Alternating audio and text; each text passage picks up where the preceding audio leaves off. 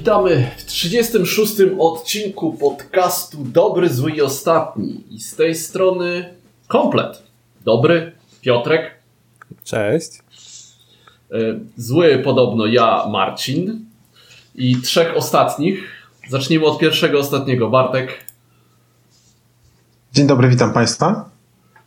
Drugi, ostatni, czyli Łukasz. Cześć. I trzeci, ostatni, ostatni, ostatni... Kajmada. Sebastian. Dobry wieczór. No dobrze, po wielu tygodniach, jak nie miesiącach, o rany, aż sprawdzę, kiedy ostatnio nagraliśmy, to było dwudziestego drugiego lipca, było wypuszczone, więc no już po trzech miesiącach. Eee, w końcu no znów spotkaliśmy się wirtualnie. Plus taki, że jest z nami Sebastian. Eee, To w ogóle te chłopaki... To są, Marcin, cztery miesiące, przepraszam, że ci przerwę. Właśnie też chciałem to powiedzieć, ale nie chciałem. Gdzie jest późno, tak liczę, liczę, liczę i nie mogę uwierzyć. Czyli sierpień, wrześniu, październik... No fakt, listopad się... Po, po informatycznemu to więcej, mniej. zero jeden dwa trzy. Tak. No dobra, co tam w ogóle słychać, panowie? Może Piotrek, bo tak jakoś w ogóle u ciebie ostatnio... Cicho. Wiesz co, ten, właśnie, właśnie tak się zastanawiałem yy, z tym naszym openingiem teraz, yy, czy, czy będziesz jakoś tam drążył temat właśnie tego, yy, jak my tam się spotykaliśmy, i faktycznie chciałbym powiedzieć, że my strasznie liczyliśmy, żeby osobiście się spotkać na granie, yy, żeby, żeby po prostu pojechać do Bartka, mimo że Sebastian może by dojechał. Nie wiem, ale, ale faktycznie spotkanie osobiste przy mikrofonie to, to jest coś świetnego i strasznie tęsknię za graniem w planszówki właśnie w większym gronie, no bo wiadomo, że, że jakby sytuacja w Polsce i na świecie jest taka, że, że, że staramy się jednak w mniejszych ekipach grać, a najlepiej w domu, i, i, i jeżeli faktycznie w coś gramy, to, to najczęściej na dwie osoby teraz, tak? I, i strasznie, strasznie tęsknię za waszym towarzystwem. No, wiesz, generalnie planszówki sprawdzają się zazwyczaj lepiej, kiedy się gra więcej niż jedną osobę, aczkolwiek, aczkolwiek ja w czasie głębokiego lockdownu wiosennego mocno wałkowałem gry solo i miałem nadzieję, że kiedyś o tym pogadamy. Wy sobie powiecie o grach w parze, a ja o tym, jak się, jak można spędzać czas samemu z planszówkami. Taki lepszy, był pomysł na poprzedni odcinek, teraz chyba nie będzie. No ale już zapomniałem prawie, zrobiłem sobie na to tatki, ale to i tak już nie jestem na świeżo z tymi solówkami, więc wszystko diabli wzięli, ale może jeszcze kiedyś do tego, do tego wrócimy. Gdzieś tam się my, my posłuchajcie, z Bartkiem teraz w ramach obowiązków służbowych sporo graliśmy, graliśmy online, Tabletopia i te sprawy. No ja rozumiem, że, że to jest jakiś substytut, ale to jest słaby substytut, a niektóre gry... Znaczy jeszcze wiecie, jak jest jakaś tam platforma typu P G A, że tam dużo robi, dużo robi za ciebie, za ciebie komputer, także nie ma tej obsługi gry, ale obsługa gry tak online jest fatalna. Strasznie to jest męczące, a jednak jak się te kosteczki miącha w tak, łapach, czy tak, jakieś inne mipelki, to jest, to jest fajnie. No już nie mówię o tym, że towarzystwie patrzy się ludziom w oczy, widzi się, jak mózgi parują, te, te, te, ta czacha jak dymi po prostu, jak ten hejt, już, ten no, już te noże się, są ostrzone, żeby wbić komuś w plecy. No to, to zdecydowanie są lepsze wrażenia. Planszówki tak, są... Planszówki i, online nigdy nie zastąpią planszówek i dla, dla, dla nas trzech słuchaczy tak troszkę od kuchni, że zastanawialiśmy się właśnie nad tematami do rozmów. I jeden, jeden z pomysłów to był taki, żeby porozmawiać o jakby negatywnych stronach tego, co teraz nas spotyka. To, że faktycznie, że się gorzej gra, że jest smutno, że jest inaczej i że planszówki online to faktycznie nie jest to samo i że ludzie na początku jakoś super chętnie się umawiali, mimo że było ciężko grać online, ale mm. ludzie się chętnie umawiali, a teraz trochę mniej, ale stwierdziliśmy, że, że, że, że no, nie, nie będziemy po prostu podcastem, który gdzieś tam, wiecie... mówi o tych złych rzeczach, o, o, o, a staramy się jednak, jednak podnosić na duchu i, i mówić o fajnych rzeczach. Także będziemy starali się mówić o tych, tych lepszych stronach. I dlatego właśnie zrezygnowaliśmy z tematu, które, którego głównym motywem byłoby zrzędzenie, jęczenie i narzekanie. Tak jest. To jak już jesteśmy przy zrzędzeniu, któryś, ktoś z was y, brał udział w Essen Digital? Nie. Ja też nie. Ja, nie, po, ja przyznam się, że tak z obowiązku z, z obowiązku to ja tak wszedłem tam na chwilę, trochę się tam poszwędałem. W pierwszej chwili to miałem takie E, ale fajne, bo tam dla tych, którzy tam nie byli i tam nie weszli, to takie, że tak powiem, szybkie, szybkie podsumowanie. Wymyślili to sobie w ten sposób, że stworzyli taką, no powiedzmy, galaktykę gier. To znaczy, jak się tam wchodziło, to widać było taką wielką mapę heksów. Heksy były w różnych rozmiarach i generalnie tam się stykały, tworzyły taki... No i było to w klimacie kosmicznym. I patrząc z góry, tak z daleka, można to było przybliżać, oddalać, widać było, widać było coś, co wyglądało trochę jak takie, no powiedzmy, wielkie stoiska, które, do których można się było zbliżyć i, i jak się tam zbliżało, to widać było później te mniejsze, co mniej więcej odpowiadało wielkościom stoisk tych wydawców na, na, w rzeczywistości. No i fajnie było sobie tak, wiecie, po, poprzesuwać tą mapkę, żeby pozobaczyć, jakie tu nazwy, jacy wydawcy tutaj się wystawili. Tylko że to było takie bardzo fajne przez może dziesięć minut. I tak naprawdę, no okej, okay, było to fajniejsze niż, wiecie, zwykła lista alfabetyczna, taka, żeby tylko sobie przelecieć po prostu nazwy i, i, i wejść w każdego konkretnego. Natomiast no jednak na dłuższą metę nie było to jakieś na tyle wow, żeby to wciągnęło, ale yy, może wiecie, yy, z, z, pierwsza strona główna tak wyglądała, natomiast co się dzieje, jak tam wchodzimy dalej? No jak tam wejdziemy dalej, to yy, to tutaj już jest bardzo różnie w zależności od wydawcy. Yy, ja przede wszystkim zainteresowany wydawnictwem Board and Dice, które wiem, że bardzo poważnie do tematu podeszło, wszedłem właśnie do nich i i tam muszę przyznać, było to zrobione bardzo profesjonalnie, ponieważ w zasadzie to oni stworzyli tam wszystkie funkcjonalności, jakie są w tym prawdziwym fizycznym Essen, to znaczy można, był główny czat, można było połączyć się głosowo przez Discorda, e, było za, tam zaproszenie do kanału y, Board and Dice na Discordzie, e, y, też swoją drogą e, e, wszyscy, wszyscy, którzy chcieli uczestniczyć w Essen, e, dosta, e, dostawali tam e, jakąś ulepszoną opcję na Tabletopii e, i jak się przyszło do stoiska Board and Dice, to można było właśnie na czacie porozmawiać z ludźmi, którzy są po prostu na tym tam, nazwijmy to, pierwszym froncie. Można dosiąść się do stolików. Przy stolikach, jak się tam zebrało po kilka osób, to rozpoczynali grę na Tabletopii, która również była tłumaczona przez osobę, która, przez osobę z wydawnictwa, która zna zasady, więc no i można było też również kupić grę. E, więc w zasadzie odhaczone wszystkie takie, wiecie, punkty, które na Essen są, no tylko niestety no brakuje tego najważniejszego, którego oddać się po prostu nie da, tak? Ja chcę stanąć w tych halach, e, poczuć ten klimat e, tej gikozy, e, poczuć się... nie może, nie, już nie przesadzajmy, może nie, nie idźmy aż tak daleko. Nie, nie, nie. nie Bartek tu o romantycznych e, rzeczach, a ty... Ja, ja, ja, ja dokładnie. Wiecie, to jest po prostu tak. Każdy z nas, który już doszedł do pewnego jakiegoś tam bardzo zaawansowanego stopnia nerdozy... Cieszę to, się, Bartek, że użyłeś tego słowa.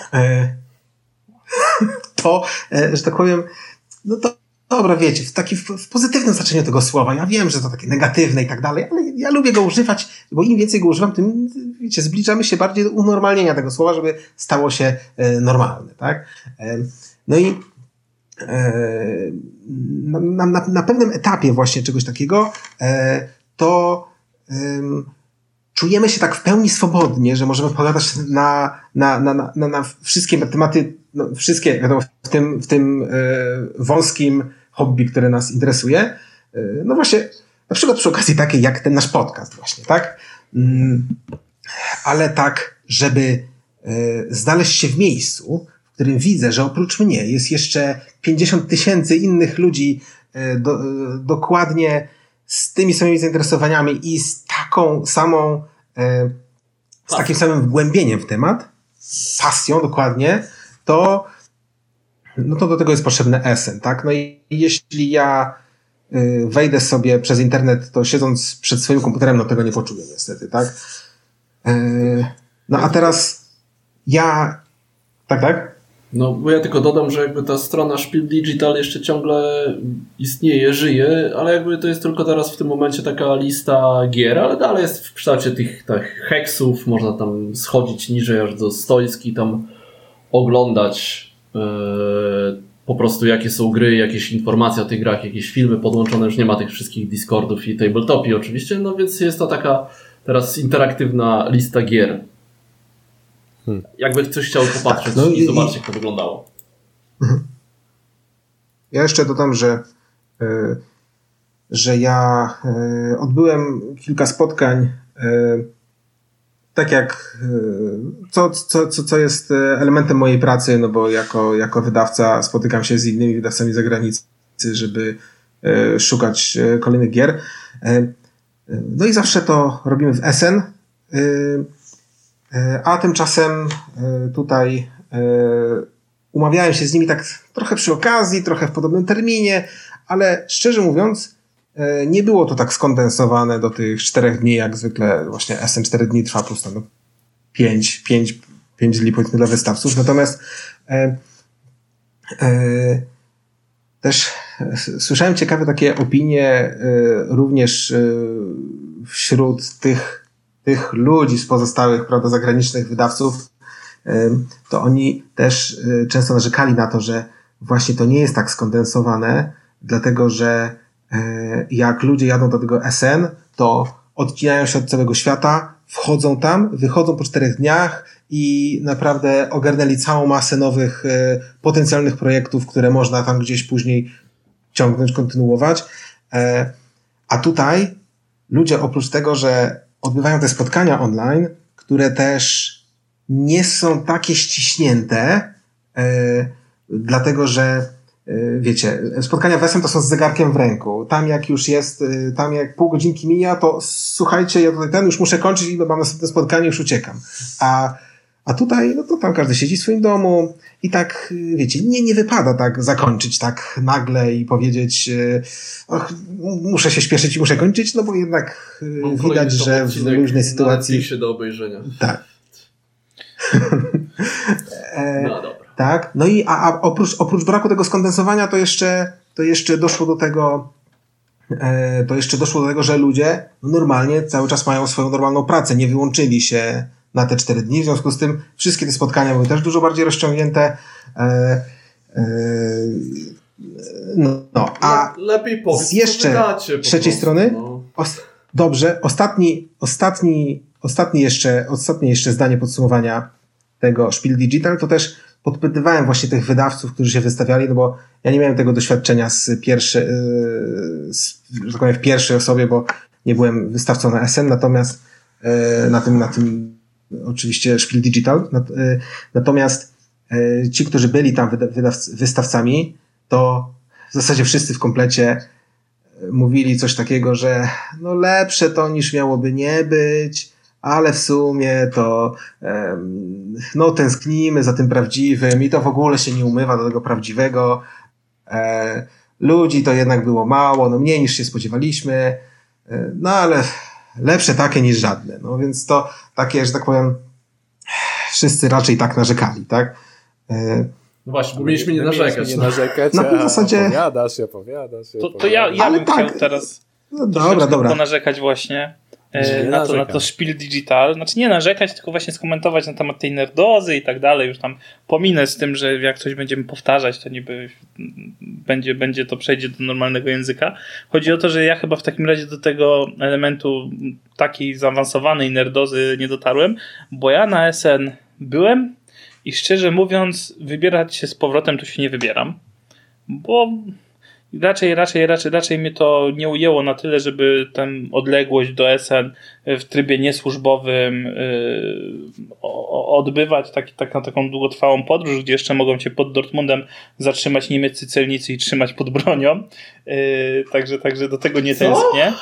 Yy, no, po, z, wracałem BlaBlaCarem z Essen i kierowca był przez niemieckich celników podejrzany o przewożenie narkotyków, bo często do Holandii jeździł. Nic na szczęście nie, zdale- nie znaleźli, ale długo to trwało w mojej głowie. Dużo dłużej niż pewnie realnie to całe przeszukanie auta trwało. To, to może to in, inne targi były po prostu. Nie, nie, to było dokładnie te, te, te targi. No. W, ka- w, ka- w każdym razie wracając tak na... trochę... Co pan o tyle wereczków stronowych? A ja mówię meble! Herr Führer, meple! No, ja, ja. Standard Führer, Keller. Dobra, ale no może nie schodźmy na te na rozmowę no, na no. temat niemieckich służb porządkowych, bo to chyba, chyba nie czas i miejsce, aczkolwiek wesoło się przynajmniej zrobiło.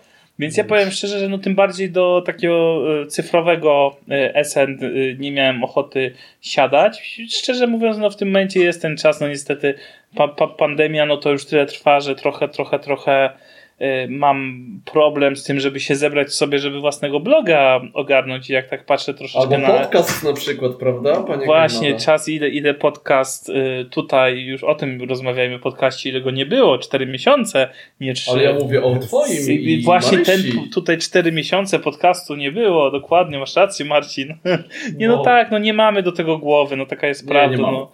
Marysia, dobra, Marysia to, jeszcze, jeszcze to... Marysia pracuje, pracuje w szpitalu, jak pewnie większość wie, także to też nie pomaga. No i tym bardziej nie chciałoby mi się siadać do Spiel Digital i w sumie wiecie, no teraz wszyscy przy komputerach siedzimy, jest ta praca zdalna, do tego jeszcze targi zdalne. One fajnie, że się odbyły, bo na pewno byli ludzie, którzy czegoś takiego potrzebowali, ale no ja nie jestem zdziwiony, że to nie był jakiś wielki sukces. Na pewno dobrze, że to się mimo wszystko odbyło, bo dzięki temu pewnie też uporządkowane plany kalendarzowe, które wszyscy mieli, te premiery, które miały być na Essen, one przynajmniej w jakiś sposób mogły się medialnie odbyć. Ale no myślę, że to troszeczkę będzie miało wpływ na, na przyszły rok. Fakt, że tego Essen nie było, nie wiadomo co z przyszłym rokiem, ja no zobaczymy. No. Trochę, trochę tak myślę, że to też... Na nasze portfele ma to pozytywny wpływ, bo te jednak gry pewnie się tak właśnie rozłożą trochę bardziej w czasie. Tak? Nie, no ten rok ma bardzo pozytywny wpływ na nasze portfele. Jak będziemy go podsumowywać, to powiem szczerze, że no dużo gier z tego roku to nie zostanie na mojej półce raczej, ale to chyba nie ten odcinek jeszcze. Jeszcze Jeszcze, nie. jeszcze ja dajemy ten miesiąc. Z podsumowaniami zrobimy na pewno odcinek. A ten, yy, ja bym proponował, żeby w ogóle pogadać, co tam może na stole graliśmy. No właśnie, to samo chciałem. Łukasz, siedzisz tak ten cicho. Zacznijmy od Łukasza. Daj. Ja posłuchajcie, no oczywiście... Ja proponuję, słuchajcie, mam, mam, mam, mam taką, przepraszam, przepraszam, że się wtrącę, mam jeszcze taką propozycję, e, ponieważ minęły cztery miesiące i każdy w związku z tym pewnie zagrał bardzo dużo gier, to ja proponuję e, ograniczyć się do kilku, które będą zaskoczeniami. Bo wiecie, no jak ktoś tam zagrał w jakąś grę bardzo popularną i zaraz powie, że ona jest bardzo dobra, no to, to, to żadna, żadna ciekawostka z tego nie wynika. Niech każdy wyciągnie z tego zaskoczenia, które, e, które uzna naprawdę, że czy pozytywne, czy negatywne, jedno i drugie, myślę, będzie ciekawe. Ja nigdy nie mówię o grach, prawie nigdy, no, o grach standardowych, popularnych, i, bo taki już jestem oryginał. O, i, i, I tym razem też nie miałem zamiaru opowiadać o czymś takim. Chciałem powiedzieć y, anegdotycznie o losowych dwóch grach, które zagrałem, bo się układają w bardzo zaba- zabawną konkluzję. Znaczy dobra, no może się nie uśmiejecie jakoś super, ale, ale, ale, ale mi się podoba. E, mianowicie e, w swojej stałej krucjacie, by zagrać we wszystkie roll and write'y, jakie zostały wy- wydane, natrafiłem na e, dwa e, kolejne tytuły. E, jednym z nich był Ganges, Ganges the, Dice Game, da, the Dice Charmers, zaklinacze kości. E, i tak, ja myślałem, e, że to dodatek jest. Nie, nie, nie, to jest roll and write. E, I to jest, posłuchajcie, gra, która jest kwintesencją określenia tego światu naprawdę nie było trzeba. Naprawdę świat by się bez tego obył. To znaczy, nie, że ta gra jest zła. Przeciwnie, jest całkiem spoko.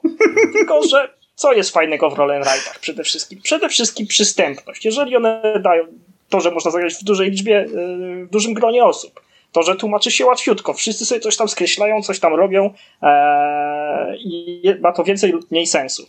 E, Ganges y, jest, ten, ten, koś, ten, ten kościany, ten roll and write jest bardzo wierną portem, bardzo wierną implementacją, bardzo wiernym portem dużej gry planszowej, która jest bardzo fajna.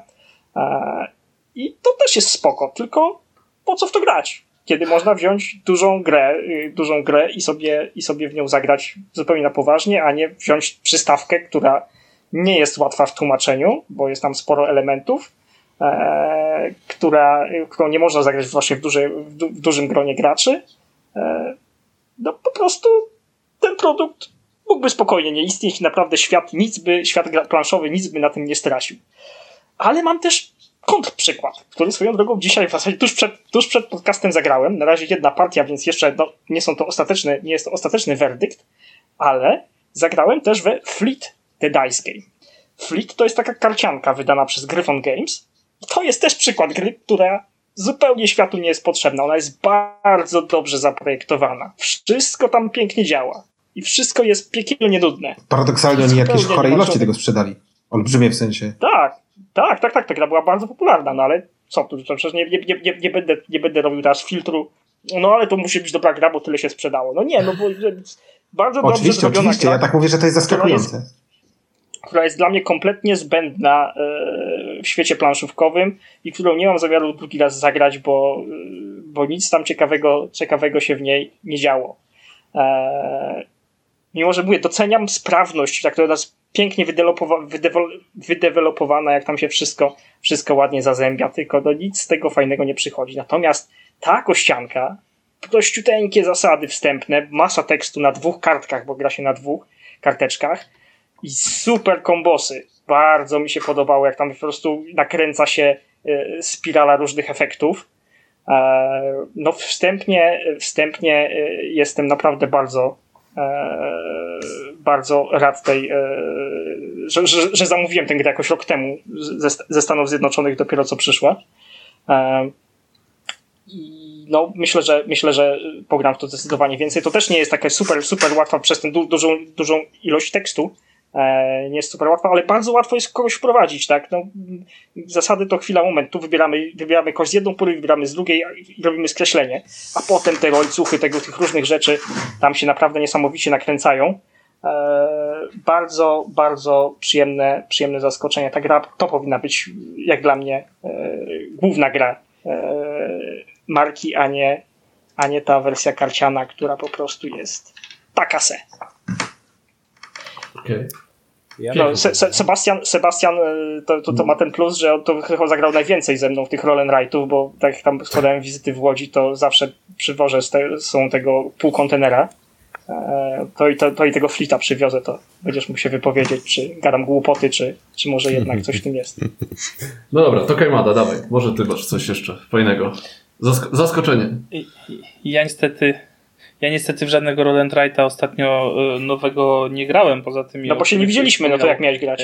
No. Bo się nie widzieliśmy, czyli ostatni raz grałem w te, co, co, co przywiozłeś jakoś we wrześniu.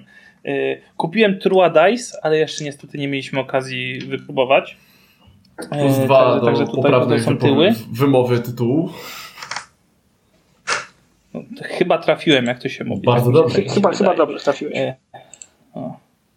Tak, no to ja tu tak patrzę na tą moją listę, o której chciałbym powiedzieć, tak przynajmniej szybko, no to tu będę miał same, same angielskie nazwy i jest strach, nawet, nawet jedną francuską, więc może najpierw takie duże rozczarowanie, mianowicie Time Stories Revolution, The Hadal Project, mhm. czyli, czyli, czyli jedna z tych nowych wersji Time Storiesowych, tej niebieskiej edycji, tam się miało dużo, miało być ciekawiej, nie jest. Tam rzeczywiście mechanika trochę się zmieniła, nie ma już tego toru czasu, nie ma resetowania gry, ale tak nudnego scenariusza to myśmy chyba nie grali jeszcze, także doszliśmy do, bezspoilerowo, do pewnego momentu, w którym można było grę zatrzymać i po raz pierwszy w historii w naszej grupie time-stresowej stwierdziliśmy, że nie będziemy scenariusza kończyć i to mi się wydaje jest wystarczającym tematem na, te, na to, że po prostu Time Stories dla nas jest już skończone. Już nie będziemy wracać. Stara edycja zakończyła się fatalnie, nowa zaczyna się nie lepiej, także Tyle, tyle na temat Time Stories, które kiedyś w recenzji dostało coś u mnie między dziewięć a dziesięć. Ten azyl, pierwszy, pierwszy scenariusz. Także tutaj niestety na minus, ale ostatnio gram w jednak raczej, raczej dobre gry i raczej ciekawe, więc, więc mogę się raczej chwalić. Chciałbym wspomnieć o takiej grze, o i tu będzie, a tu spolszczymy nazwę, bo to miasto jest Wersal tysiąc dziewięćset dziewiętnaście. Czyli dy, dyplomatyczna gra, tak naprawdę eurogra, takie powiedzmy area control, o konferencji wersalskiej, która ustalała świat po zakończeniu pierwszej wojny światowej. G M T Games, bardzo ładnie wydana, bardzo ciekawa historycznie, zupełnie niewojenna, zupełnie nie tak polityczna jak Churchill. To jest, to jest dość proste euro licytacyjne o zdobywanie punktów i kontrolowanie kart, które dają te punkty. Polecam spróbować, jak ktoś będzie miał okazję. Ja bardzo się cieszę z uwagi na historyczny faktor tej gry. Dziewczyny, z którymi grałem, cieszyły się, że to całkiem fajne euro. Wszyscy byli zadowoleni. Tutaj, tutaj musiałem o tym wspomnieć. Udało mi się wreszcie dostać swoją edycję, swoją, swoje pudełeczko Pax Pamir, druga edycja. Mhm. Nie wiem, nie wiem, czy kojarzycie, czy nie. No. O, w legendach. Ręcznie szyta mapa do gry. To jest po prostu coś niesamowitego. I ten kocyk naprawdę jest fajny, bo to, to, to bardzo ładnie wygląda. Gra jest przepięknie wykonana. Te wszystkie elementy to, to aż po prostu takie ciężkie, to nie są kosteczki, to są takie prostopadłościany, które jak stoją, są armią, jak leżą, są drogami, takie wieżyczki. Dokładnie. No przepięknie to wygląda. Historycznie też jest tam masa, masa, masa ciekawych rzeczy przez Cole'a Wehrle, autora między innymi Ruta, mhm. włożone. Grałem na razie raz, byłem bardzo zadowolony, aż zdecydowanie przegrałem, bo postawiłem nie na to mocarstwo, na które powinienem. Byłem wiernym synem Albionu, a jednak Rosjanie z Afgańczykami ten Afganistan rozdarli między siebie. A jestem bardzo zadowolony i rozumiem, dlaczego to robi tak i tak idzie w górę na Board Game Geeku. To już jest, zbliża się do pierwszej setki i jest szansa, że wejdzie, także... Jak bardzo jest się... ze skomplikowaniem zasad, tak jakbyś nie, porównał? Nie jest skomplikowany. Ja miałem Pax mm, Transhumanity, chyba tak. To, to, to był dramat, jeśli chodzi o skomplikowanie zasad i to, jak bardzo nie ogarnęliśmy tej rozgrywki i, i to sprzedałem. A Pax Pamir to jest, są naprawdę proste, logiczne zasady. Nie jest, nie jest problemem to ogarnąć. Naprawdę grałem z osobami niewojennymi i, i, i te osoby wygrały, także... Także nie ma, nie ma co się tej gry bać, próg wejścia nie jest wysoki. Wyższy ma Root, na przykład, jeśli mm. chodzi o gry Cole'a Wehrla. Yy, także, ale jeśli chodzi o próg wejścia, to grałem też w inną grę wojenną. Szósta gra wojenna B G G, czyli Triumph and Tragedy European Balance of Power tysiąc dziewięćset trzydzieści sześć do tysiąc dziewięćset czterdzieści pięć. Graliśmy chyba siedem godzin, sześć siedem godzin. Doszliśmy do trzydziestego dziewiątego roku, zaczynaliśmy w trzydziestym szóstym. Okay. Aczkolwiek Berlin wtedy padł. To nie to, że złożyliśmy grę, bo już nam się nie chciało, gra się skończyła. To ile druga zrobi... wojna światowa skończyła się, zanim się jeszcze rozpoczęła. Tak, znaczy druga wojna światowa zaczęła się w trzydziestym szóstym roku agresją Z S R R na wszystkie kraje, które nie stanęły po stronie trzeciej Rzeszy. Także ratowali co się dało.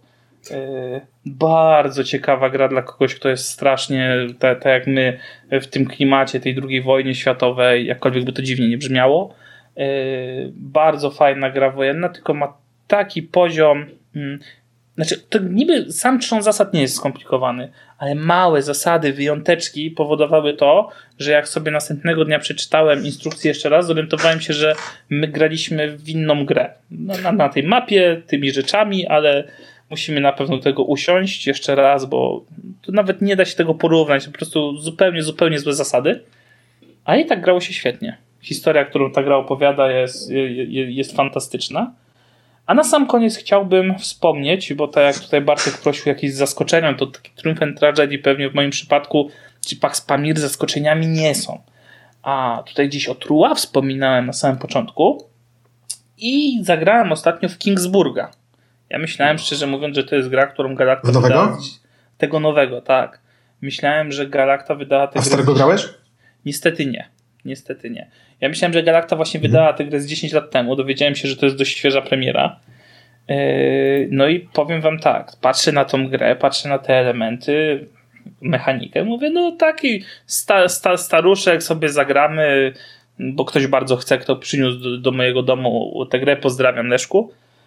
No ale naprawdę świetnie się bawiłem przy tej grze. Dla mnie to jest takie właśnie Trualight, bo, bo, bo, bo trochę podobne zasady, w sensie coś z tymi kosteczkami, muszę nimi porzucać, muszę nimi pozarządzać. Przy okazji jeszcze jest taki tor, że tam jacyś barbarzyńcy będą nas atakować, czy inne smoki, czy, czy, czy nieumarli i musimy wspólnie teoretycznie bronić tego, tego naszego miasta, które rozwijamy. Bardzo przyjemna gra, bardzo prosta, jedno z większych takich zaskoczeń, nie miałem zupełnie żadnych oczekiwań do tej, do tej gry, a biorąc pod uwagę jaki to jest rok, to myślę, że tam w takim naprawdę wysy... no nie, nie powiem, że to będzie top trzy tego roku, bo pewnie nie, ale gdzieś tam w takiej dziesiątce mogłoby się znaleźć. To ciekawe, ciekawe, ja bo ja, ja o tej grze słyszałem, tak, słyszałem takie hmm. różne właśnie opinie, że niektórzy mówili, że czuć po prostu, że ta gra jest strasznie stara. E, nawet ta druga edycja. A ty mówisz, że, że mimo wszystko... Nie, warto, no bo, tak? bo, bo czuć, ale naprawdę mi się to podobało. Ja grałem. Klasycznie, ale fajnie. Dobra. Nie no, ja słuchajcie, ale to, że gra jest stara, to jeszcze nie da, że jest słaba. No, ile gier starych przecież nie, cały czas... Mhm, jasne. No wiesz, w zamkach Burgundii niczego nowego nie ma, czy w Puerto Rico, a do dzisiaj gracze w to grają, tak? Ja pamiętam, ja grałem w to, tego pierwszego Kingsburga na pionku, to pewnie właśnie dziesięć lat temu już. O rany, jak mi się to nie podobało. Już nie, nie, po prostu nie pamiętam. Och, co za ale, abominacja. Ale... Nie, i potem tylko jedna... słyszałem takie tłumaczenia, że oj, bo to dodatek tam poprawia, tam... No, dobrze. To znaczy... Dodatek tak, poprawia, ale nawet bez dodatku jest bardzo fajnie. To znaczy tak, Kingsburg to jest jedna z gier, które się pojawiły bardzo wcześnie w Melanżowni i to jest pewnie z Bartkiem, to jest jedna z gier, które z Bartkiem zagraliśmy najwięcej w przeliczeniu na czas gry. To znaczy, no wiecie o co chodzi, mm-hmm. źle, to, źle to wyraziłem. Eee, I ja do dzisiaj mam sentyment, uważam, że ta mechanika jest całkiem fajna, natomiast faktycznie podstawka miała pewne problemy. Po pierwsze były tam losowe, losowo się generowało wojska, z którymi walczyło się z tymi tak. najeźdźcami i to było słabe. To dodatek wprawił w bardzo fajny, bardzo zgrabny sposób i no niestety podstawka miała źle zbalansowane źle zbalansowane ścieżki rozwoju budynków. Były ścieżki, które po prostu były wyraźnie lepsze. To jest tak, że mój brat Franek zawsze grał na taką taktykę mocno wojskową, tam, że tam zwiększał obronę, a ja zawsze próbowałem użyć taktyki e, taktyki takiej kombo, żeby tam skombić, zrobić takie, wiecie, tak jak w Dominionie, zawsze staram się włożyć całą talię. Tak w Kingsburgu też starałem się, żeby wszystko się skombiło pięknie i raz, kiedy miałem ekstremalne szczęście w rzutach kośćmi, a to, to jest niestety stara mechanika i tam ewidentnie rzuty, wyższe rzuty są lepsze niż rzuty niskie, mimo że teoretycznie niskie też tam dają, dają, dają możliwości, ale jednak te wyższe rzuty są lepsze. E, ja kiedy miałem naprawdę szczęśliwą partię, to chyba byłem drugi. Dodatek też to poprawia, bo dodaje dodatkowe linie, którymi można, można manipulować, można sobie zastępować zastępować te na podstawowych planszetkach, więc ten problem też odpadał. Natomiast no bardzo jestem ciekaw, czy tam coś zmienili ciekawego w tym nowym Kingsburgu, bardzo chętnie bym zagrał. To, że pewnie bym kupił, gdyby nie to, że jest paskudny. Niestety, no ta stara edycja w czasach, kiedy wydawało się paskudy po prostu, jest piękna, a ta nowa taka jakaś ble. No tak jak mówiłem, myślałem, że jest to gra sprzed dziesięciu lat. No, generalnie nie, tak, nie. Być może uczcić mechanikę, ale stwierdzili, że żeby uczcić, żeby, uczcić, żeby uczcić grę, to trzeba ją zbrzydzić. Nie, roz, tak. roz, rozumiem, rozumiem. E, dobra. Piechu, a ty jak tam, jak w ogóle twoje wydawanie i granie? E, no, dużo, dużo tak. Dużo w swoje rzeczy się gra. E, dużo się gra w jakieś tam właśnie rzeczy poboczne, że tak powiem. E, troszkę na apkach grałem, więc, więc w tym moim takim podsumowaniu e, troszkę z różnych światów rzeczy. E, może na początku powiem, miało, wiem, że miało być o tam mniej popularnych czy coś, ale, ale tak mi akurat wyszło, że z tych ciekawszych to, to, to, to wynika, wynika, że, że Brzdęk, o którym jakby non-stop gadamy, to może poproszę po prostu Łukasza i Bartka już o nie ten, nie, nie, nie recenzowanie, e, ale, ale grałem faktycznie już jakiś czas temu w Świątynię Małpich Królów, e, czyli ten dodatek, gdzie mamy takie przekręcające się, że tak powiem, skrzyżowania w naszych, e, na naszej planszy, w naszych świątyniach. I powiem wam, że to, to jest naprawdę super, super działający system. To, to jest coś, co to, tak fajnie taki daje twist, że jest proste mechanicznie, ale, ale gdzieś tam fajnie się i tematycznie broni i, i, i, i mechanika. Mi się tego, tego bardzo podoba. To, co chyba Marcin zdaje się wspominał w którymś z podcastów poprzednich, że czy może nawet Sebastian, że, że a propos tego, że to składa się chyba tak z dwóch rozgrywek teoretycznie, tak? Tam, no nie, tam można zagrać tą, tą taką mini kampanię, tak? Tak, tak. Ale nie trzeba. Mini kampanię, ale ja bym specjalnie jakoś się, się, się tym nie, nie, nie kłopotał. Tak naprawdę, która tam wam się bardziej podoba, to, e, to bym wybierał i, i naprawdę na, na duży plus. I tutaj jakby takie właśnie szczęście w nieszczęściu osoby takiej jak ja, która lubi Brzdęka, że tych dodatków jest tak dużo i, i one są w sumie tak, tak równe poziomem moim zdaniem, że ja mam ogromny problem, żeby zawsze wybrać, że tak powiem, w co grać. Bo tak jak mam, nie wiem, dodatki do różnych gier, nie wiem, do Sajta, albo do Terra Mystica, albo do czegokolwiek innego, to mam jakieś tam swoje ulubione rzeczy, albo mniej ulubione rzeczy i zawsze mniej więcej wiem, wiem, wiem, wiem w którą stronę iść.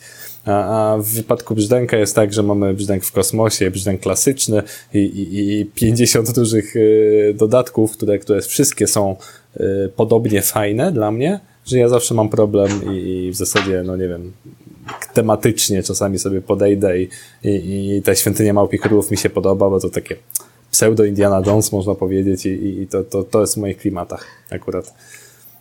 No to mam dla ciebie, Piotrek, złą wiadomość, e, czy być może dobrą, a być może złą, sam ocenisz.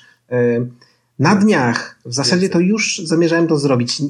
Nie wiem, czy nie wiem, czy kiedy, w którym dniu akurat nasz podcast zostanie opublikowany. Być może ta informacja już będzie, może, może, może jeszcze nie.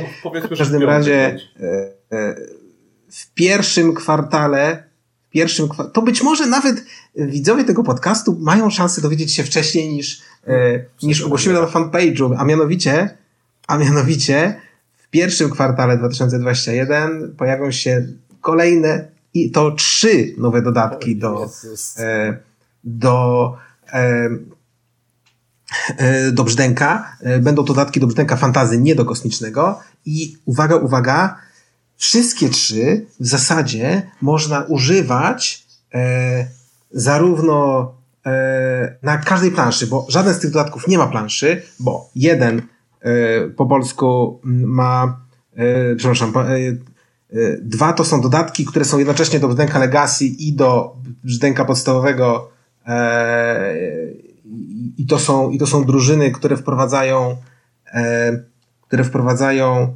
nowe zdolności postaci i unikalne talie startowe e, i figurki również e, i tam jeden się nazywa Upper Management, po polsku będzie się nazywał e, Upper Management Pack, po polsku drużyna zarządu, a drugi będzie się nazywał e, The Sitting Pack, a po polsku drużyna C.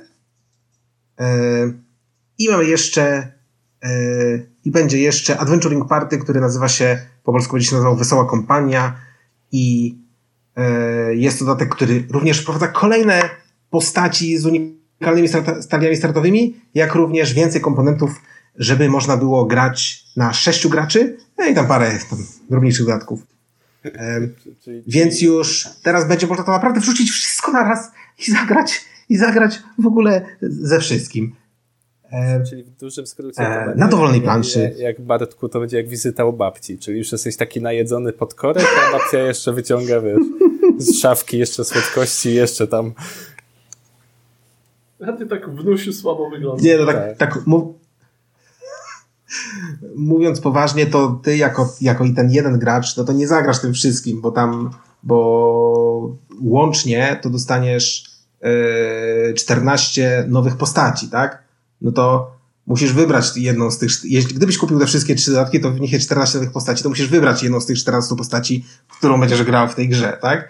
Ale no to już ci nada taką olbrzymią regrywalność, e, jakby jej było mało do tej pory, prawda? Przy tylu dodatkach. No, nie, nienawidzę was, bo już y, właśnie dostałem powiadomienie, że do paczkomatu wraca mój Brzdęk w kosmosie, pożyczony od, y, dla Tycjana, więc będę mógł w końcu ograć y, stację kosmiczną jedenaście.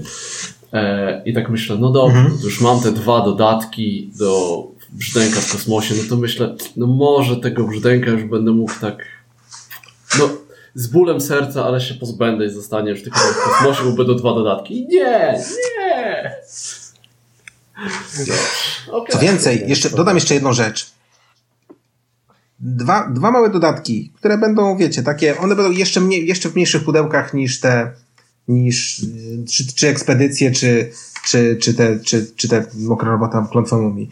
E, e, te małe e, te małe dodatki, one mają w tytule Legacy, bo one są takim, że tak powiem, taką rozgrzewką przed Legacy. One wprowadzają postaci, które w Legacy się pojawią, e, a można je, wy, e, można je wykorzystywać w grze podstawowej, więc e, no e, będzie to taka fajna rozgrzewka. No dobrze, ale może skończmy już z reklamą, prawda, tutaj wiadomo, ja z Łukaszem jesteśmy pracownikami Lukrum, jakby ktoś nie wiedział, więc e, e, obiektywizmu co do tej sprawy na pewno w nas nie ma. Wszyscy już wiedzą. Dobrze, wiem, że wszyscy wiedzą, ale wiesz, ale gdyby się trafił jakiś, gdyby się trafił jakiś jeden nowy słuchacz, to, to też jesteśmy zobowiązani, żeby powiedzieć, że, że to jest nie, product placement. No. Tak, ja, ja, ja się czuję w obowiązku, żeby nie ukrywać, tak, że tak. Prawda, tutaj, nie wiem, jestem niezależnym recenzentem i prawda, i tutaj mówię, że coś jest wspaniałego. Nie ma niezależnych. No, no dobrze. Come on, Piotr, dawaj. Wiesz co, Marcin, powiem ci, powiem ci, że to by powinno się wyciąć. Zanim, zanim, zanim słuchajcie, wsiąkliśmy w tę dyskusję, to mówiłem o grach, w które ostatnio grałem, to teraz może ta apka, którą ostatnio sobie przywróciłem, że tak powiem, czyli Neuroshima Hex. O. To jest jedna z moich dwóch ulubionych aplikacji z planszówkami, bo ja tam dużo nie gram wcale na, na, jakoś tam na telefonie, na komputerze. Moją ulubioną chyba jest Cywilizacja poprzez wieki, zdecydowanie, przez właśnie rozgrywki między innymi właśnie z Kajmadą czy, czy z Marcinem, te, te niezapomniane długie pojedynki, ale Neuroshima Hex to, to jest taki numer dwa mój, bo to jest taka idea, idealna implementacja właśnie na, na, na, na urządzenie mobilne, czyli nie mamy rozkładania kafelków, a po prostu serce gry jest takie same, czyli, czyli pojedynkujemy się wybierając swoją frakcję, gra logiczna, gdzie, gdzie wykładamy kafelki, to nasze jednostki tam do siebie strzelają, mamy bazy, które mają punkty życia i staramy się zniszczyć szybciej bazę przeciwnika niż przeciwnik zniszczy naszą. No i można wiadomo sobie grać albo na dwie osoby, czyli jeden kontra jeden, albo w takim, takim trybie drużynowym. No i ja, ja od zawsze, od zawsze Neuroshima lubię i, i, i to, że właśnie jest różnorodność tych frakcji, że można naprawdę tą strategię sobie zmieniać i jest tak idealnie, bo jest taka nutka losowości w tym, jakie te kafelki dobieramy, no i to wszystko w takiej prostocie zasad, to, to jest naprawdę fajna, fajna gra i, i polecam, bo, bo już nie pamiętam, ile ta aplikacja kosztowała, ale, ale jakieś grosze w stosunku do tego, ile ja tam Parity, parity, w które zagrałem, to, to, to naprawdę Neuroshima Hex apkę zdecydowanie polecam. Ale rozumiem, rozumiem, Piotrek, że nic się jeszcze nie zmieniło, to znaczy ciągle nie ma żadnego update'u.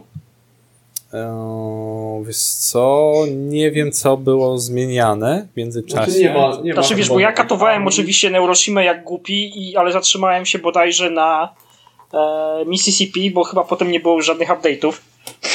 I chyba nie ma. Odkąd jakby Big Daddy's Creations oddało to pod pieczę portalu, portalu. chyba tak, nic tak, się tak, nie tak, tak, bo tam no jakieś szkoda, tam, szkoda. Z tego co pamiętam, te studio chyba tak przechodziło jakieś tam z rąk do rąk chyba i, i coś jakieś tam zmieniało, ale, ale nie wiem, nie wiem, nie, nie, nie mam informacji na ten temat. No szkoda, szkoda, szkoda. Ja czekam właśnie jak na nowe armie po prostu. No, to sobie o, no, przywrócę tak, tak. No jakby to było jeszcze uzupełnione o wszystkie armie, jakie wyszły do tej pory, a, a, a jest z tego, co pamiętam, e, chyba jeszcze ze dwa trzy miesiące temu kolejna frakcja wyszła do Neuroshima Pudełkowa. Te, te, to, to, to naprawdę już tego, tego jest dużo. E, I ostatnia gra, może tutaj szybko powiem, bo jak tak już zahaczam o portal, to gra, gdzie, gdzie ja troszkę pod prąd idę, jeżeli chodzi o opinię. Czyli Detektyw sezon pierwszy, bo, bo, bo spotkałem się w internecie naszym planszówkowym z takimi mieszanymi opiniami o tym, tym sezonie pierwszym, bo to jest krótsza rozgrywka niż po całym Detektywie, mamy trzy sprawy w pudełku, samo pudełko mniejsze, bardziej takie poręczne i ogólnie sama gra to jest taki troszkę właśnie ekspres. porównaniu z, z detektywem, bo tutaj sprawę my, jak graliśmy na dwie osoby, rozwiązywaliśmy te sprawy, to przy naszym szybkim graniu, a my dosyć szybko gramy w detektywa, e, zabierało nam sprawę z godzinę piętnaście minut. To w stosunku do, powiedzmy, trzech godzin, jakie nam spędzaliśmy przy oryginalnym detektywie, no to tutaj różnica jest bardzo duża. No i najważniejsze, że każda sprawa jest indywidualna, czyli nie ma już takiej jednej kampanii długiej, gdzie najlepiej grać w jednym składzie, bo, bo, bo wtedy wszystkie fakty wszyscy łączą ze sobą, tylko, tylko możemy jedną sprawę zagrać sobie godzinkę, piętnaście i zamknięta sprawa i, i, i zagraliśmy. Więc no, z jednej strony no, od razu sobie pewnie pomyślicie, że, że no, kupujemy grę po to, żeby zagrać w nią, wiecie, trzy godziny z kawałkiem i w zasadzie już mamy ograne całe pudełko. I, i wszystkie sekrety z tego pudełka już mamy w zasadzie odkryte, bo nie opłaca się dwa razy grać. Z drugiej strony ja, ja, ja właśnie tak często z planszówkami mam, że ja bardzo lubię ten streamline i tutaj ta, ta gra to jest, to jest bardzo mocny streamline właśnie e, do tej rozdmuchanej troszkę kampanii, gdzie mieliśmy aż pięć spraw. To, to mi się podoba akurat, że, że, że nie muszę przygotowywać całego wieczora do tego, żeby zagrać w tę grę, tylko po prostu mam ochotę, gram, przeszliśmy i sobie przejdziemy następną, kiedy mamy ochotę, tak? I, i, i to, to jest lepsza gra, moim zdaniem, na początek i lepsza gra chyba na dzisiejsze czasy. Tak mi się wydaje, że ludzie, ludzie coraz bardziej są jednak zabiegani i, i podejrzewam, że jakbyśmy takiemu, nie wiem, osobie z zewnątrz naszego takiego grona tych zajadłych graczy yy, dali jedno pudełko i drugie, to wydaje mi się, że sezon pierwszy to tutaj by znokautował w tym, w tym jakby przystępności i tym, tym ja, ja, jak, jak gracz może to, to odebrać. Także, także ja jestem zadowolony. Mam jakieś tam małe, małe, małe swoje tam uwagi, ale, ale w zasadzie, w zasadzie jestem naprawdę zadowolony. Ja mam dwa, dwie szyb, dwa szybkie pytania, wiesz, bo pierwsze, dobrze pamiętam, że tam są trzy sprawy w tym detektywie. Tak jest. I jedna z nich była wcześniej za darmo dostępna do wydrukowania i była tak. Scenariuszem konwentowym. I... Zdaje się, że tak. Nie, nie, nie wiem, jak to było czy z dostępnością, bo ja szczerze mówiąc hmm. nie grałem, nie, nie, nie ściągałem tego.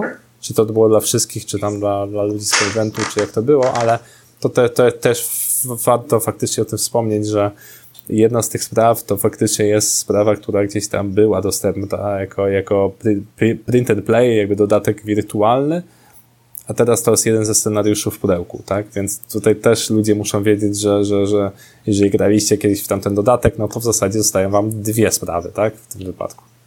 Wiesz, no ja myślałem, że troszeczkę później będziemy sobie dzisiaj rozmawiać o detektywie, ale jak już jesteśmy przy tym sezonie pierwszym, ja w niego właśnie dlatego nie zainwestowałem, bo y, wiedziałem wcześniej o tym scenariuszu Przyczyny Naturalne, trochę sobie o nim poczytałem, poszukałem i to był taki scenariusz, którego nawet mi się nie chciało drukować, bo stwierdziłem, że w sumie to meh, ten pierwszy detektyw mi się bardzo podobał. Do Zbrodni L A mam swoje zarzuty. Najbardziej to, że oglądałem film, na podstawie którego cały ten, cała ta kampania była zrobiona. Ale, ale, ale nadal mi się to podobało mimo wszystko, ten detektyw podstawowy. A jeśli tutaj miałem dostać trzy scenariusze na poziomie tych przyczyn naturalnych, które były szybką konwentówką i jeszcze na dodatek, to nie zostało wydane jako dodatek do gry, którą posiadałem, tylko musiałem za nowe pudełko zapłacić i tak dalej. Ja się czułem troszeczkę jako ta osoba, która była przy tym pierwszym detektywie, powiedzmy ładnie, nieukontentowany. I, i skończyło się nawet tak, że sprzedałem swojego pierwotnego detektywa. Ze złości. Z, tak, trochę tak. Jeszcze tam się okazało po drodze, że ten scenariusz, teraz są, mają wychodzić te takie pojedyncze scenariusze do detektywa. Ten pierwszy został przyjęty chyba, chyba źle, z tego co wiem. No i... Ten Roba DeVio. Tak, tak, dokładnie. Tam Dig Deeper? Chyba... Dokładnie, Dig Deeper, dziękuję tak, bardzo. Tak, tak. Ł- Łukasz, także bardzo dziękuję. Niezawodnie, dziękuję. Nie ma dokładnie, na, na kłopoty Łukasz. Rozumiem, że jakby mechanika dalej jest taka sama, czyli zarządzamy głównie czasem i nie mamy nigdy wystarczająco tego czasu, żeby wszystko zrobić, tak? Tak jest, dokładnie. No to mechanicznie dziękuję. Jakby w zasadzie, jeżeli grałeś w pierwszego detektywa, to tutaj jakby instrukcję dla pewności warto przeczytać, ale zdecydowana większość zasad jest, jest identyczna. Dodam właśnie po tym jeszcze, co, co Sebastian, taką klaryfikację jeszcze.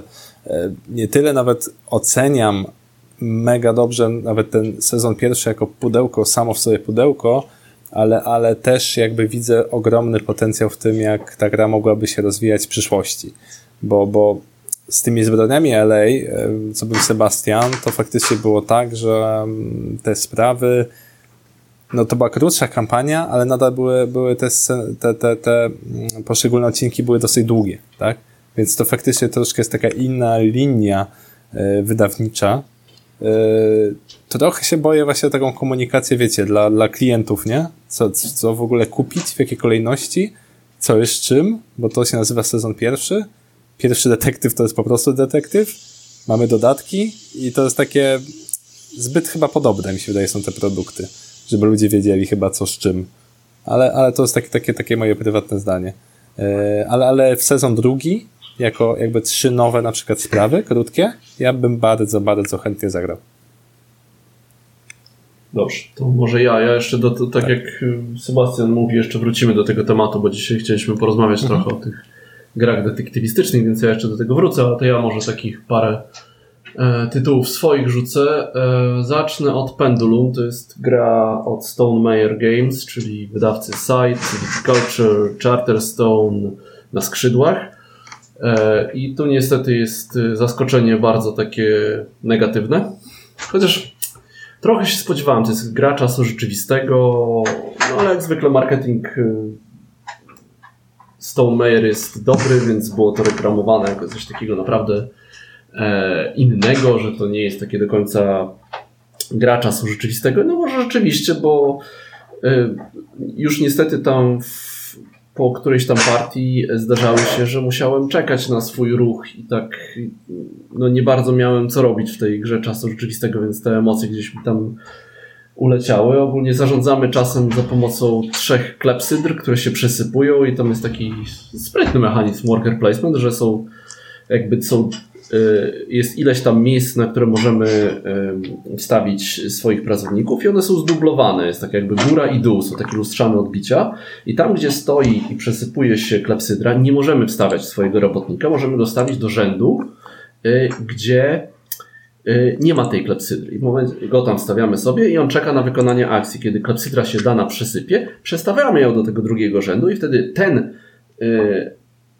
robotnik mój może wykonać akcję, w której w rzędzie, w której stoi klepsydra, więc jednocześnie jakby zarządzamy czasem, bo ucieka nam ten czas, żeby wstawiać nowych swoich robotników, a jednocześnie też ucieka czas, żeby wykonać akcję tymi swoimi robotnikami, gdzie się ta klepsydra przestawiła.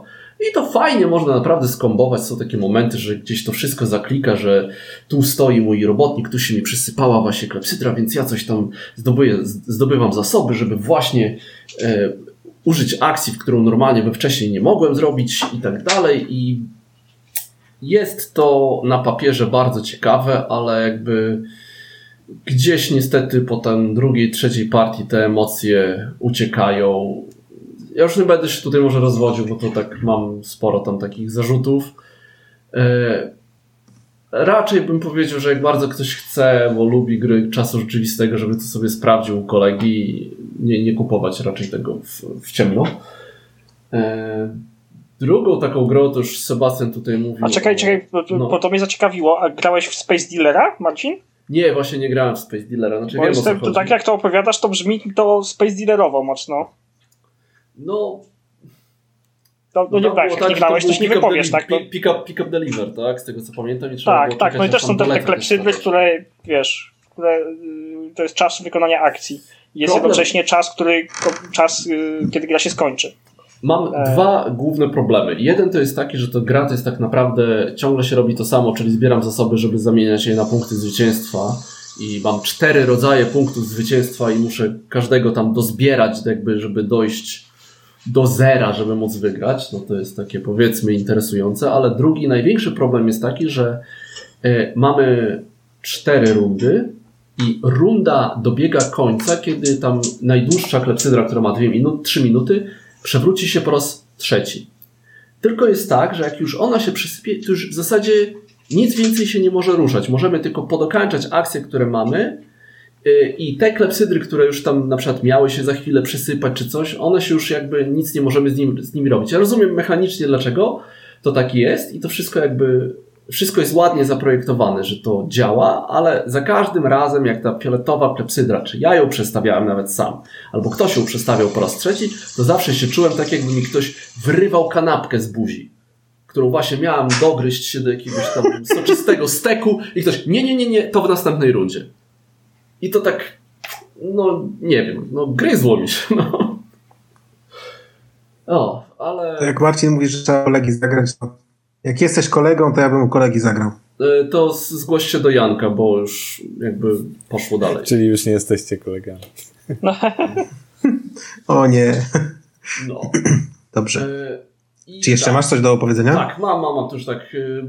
Tutaj Sebastian mówił o Cole Wehrle, czyli jeden z autorów, który wydaje pod Leather Games, i Leather Games wygrał, wydało taką małą karcianeczkę Ford, którą zresztą ilustrował pan od, od Ruta. I to jest takie, dla mnie to jest trochę takie połączenie Dominiona, czy deckbuildingu z Glory to Rome. Bo mamy sobie, zbieramy sobie przyjaciół, jesteśmy dziećmi, którzy budują fort i mamy kumpli i kumpele, którzy coś tam mogą nam robić, zbieramy pizzę, zbieramy zabawki i jest taka fajna mechanika, że co turę możemy wykorzystać tylko jedną kartę. Możemy, te, tak jak w Glory to Rome, możemy te karty używać, żeby wzmocnić daną akcję albo jakąś akcję, którą kto inny wykonał, e, followować, polskie słowo, tak? E, wykonać ją również, jak ktoś, ktoś podążać jakąś akcję, podążać za nią. Ale wszystkie karty, którymi ja, których nie zużyję, idą na podwórko. To jest taka, taki fajny, fajny symbol, że jak mam kumpla jakiegoś albo kumpele i nie chciałem się z nimi bawić, to oni sobie stoją na podwórku i sobie siedzą.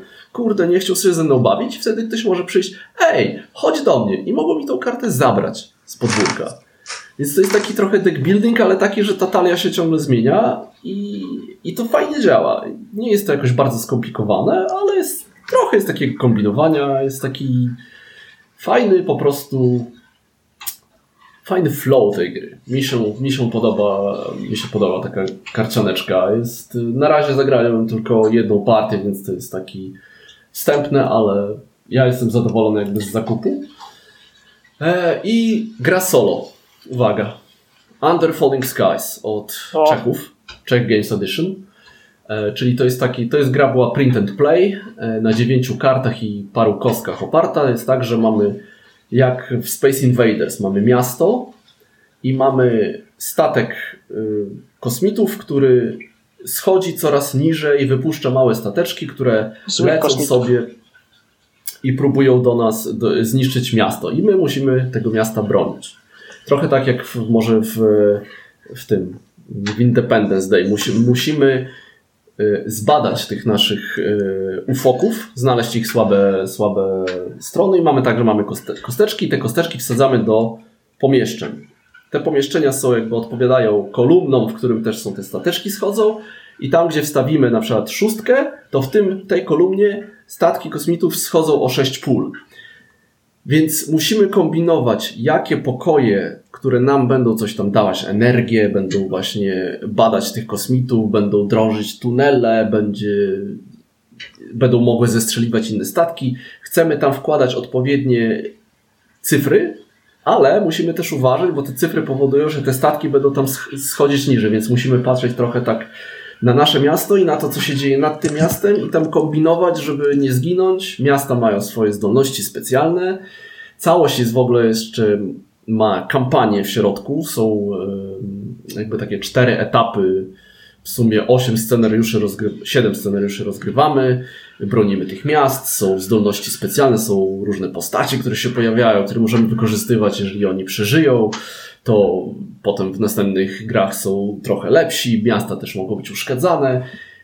Dla, to jest taki puzzle, który ja lubię, jeżeli chodzi o gry solo, czyli nie tam nie gram do jakichś punktów, tylko mam jakąś sytuację, mam jakąś input losowy, tak? Czy to są karty, tutaj w tym pływa kości i ja próbuję na podstawie tych kości coś zrobić, co można tam przerzucać i tak dalej. Jest bardzo, bardzo y, dla mnie satysfakcjonująca gra, trzymająca w napięciu, można sobie ustawiać poziom trudności. Rebel będzie to wydawał, jakby sama gra jest niezależna językowa, no nie, nie jest niezależna językowa, są tam, jest trochę tekstu y, jakby też w czasie partii, Ale taka podsta- taki podstawowy scenariusz nie zawiera żadnych napisów. Dopiero potem tam postaci dochodzą jakieś dodatkowe rzeczy. Fajne pudełko, wypchane po brzegi, ładnie wykonane. Ja jestem po pięciu, sześciu partiach i jestem zachwycony. No, trzydzieści czterdzieści minut na taką fajną, mózgożerną, logiczną układankę. Tyle.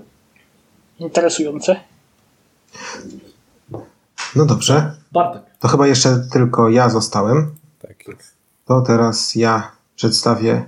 E, powie, e, powiedzcie tylko na wstępie, że dobrze mnie słychać? Tak, tak. Dobra. E, miałem lekkie przerywania, ale mam nadzieję, że będzie dobrze. E, no dobrze, to ja e, przedstawię wam takie trzy zdziwienia i nie będą to wcale zdziwienia co do tego, że jakaś gra była pozytywna, czy jakaś gra była negatywna, ale będą to zdziwienia dość bardziej konkretne. No to zaczynając, zacznę od mojego pierwszego zdziwienia, które to będzie zdziwieniem, jak bardzo można dokleić temat, który nie ma zupełnie żadnego związku. I oczywiście, i oczywiście doklejane tematy to jest, wiecie... To... Nie, nie mówię to o Pendulum. Doklejane tematy w grach to jest coś, co się przewija i wiecie, od czasu do czasu wiadomo, wszyscy, wszyscy zwykli mawiać, że to Rainer Knizia jest tym najlepszy. Nie, żebym się zgadzał, ale to, żeby nie wpadać za bardzo w dygresję. Otóż chodzi o grę Magnificent. Magnificent to jest gra, która na Essen dwa tysiące dziewiętnaście zajęła pierwsze miejsce w Geekbazie. Czyli no, wzbudziła jakiś hype tego konwentu. Co prawda później nic kompletnie o niej nie słyszałem, więc to był jakiś, nie wiem, hype jednej imprezy. Natomiast dobre, do dobre rzeczy, miejsce, o co dobre, chodzi, słuchajcie... Stoisko w dobrym miejscu, no. Tak, tak, wiadomo, że im bliżej miejsca do głosowania, ale dobrze, żeby nie wpadać za bardzo w dygresję. Ja gram w gry nałogowo od jedenastu lat i nie widziałem tak bardzo bezsensownie doklejonego tematu. W tej grze gra jest dobra, ale to tyle, jeśli chodzi o moją recenzję, co do tego, jak bardzo mi się mechanika podobała. Natomiast jeśli chodzi o temat, to temat jest cyrkowy.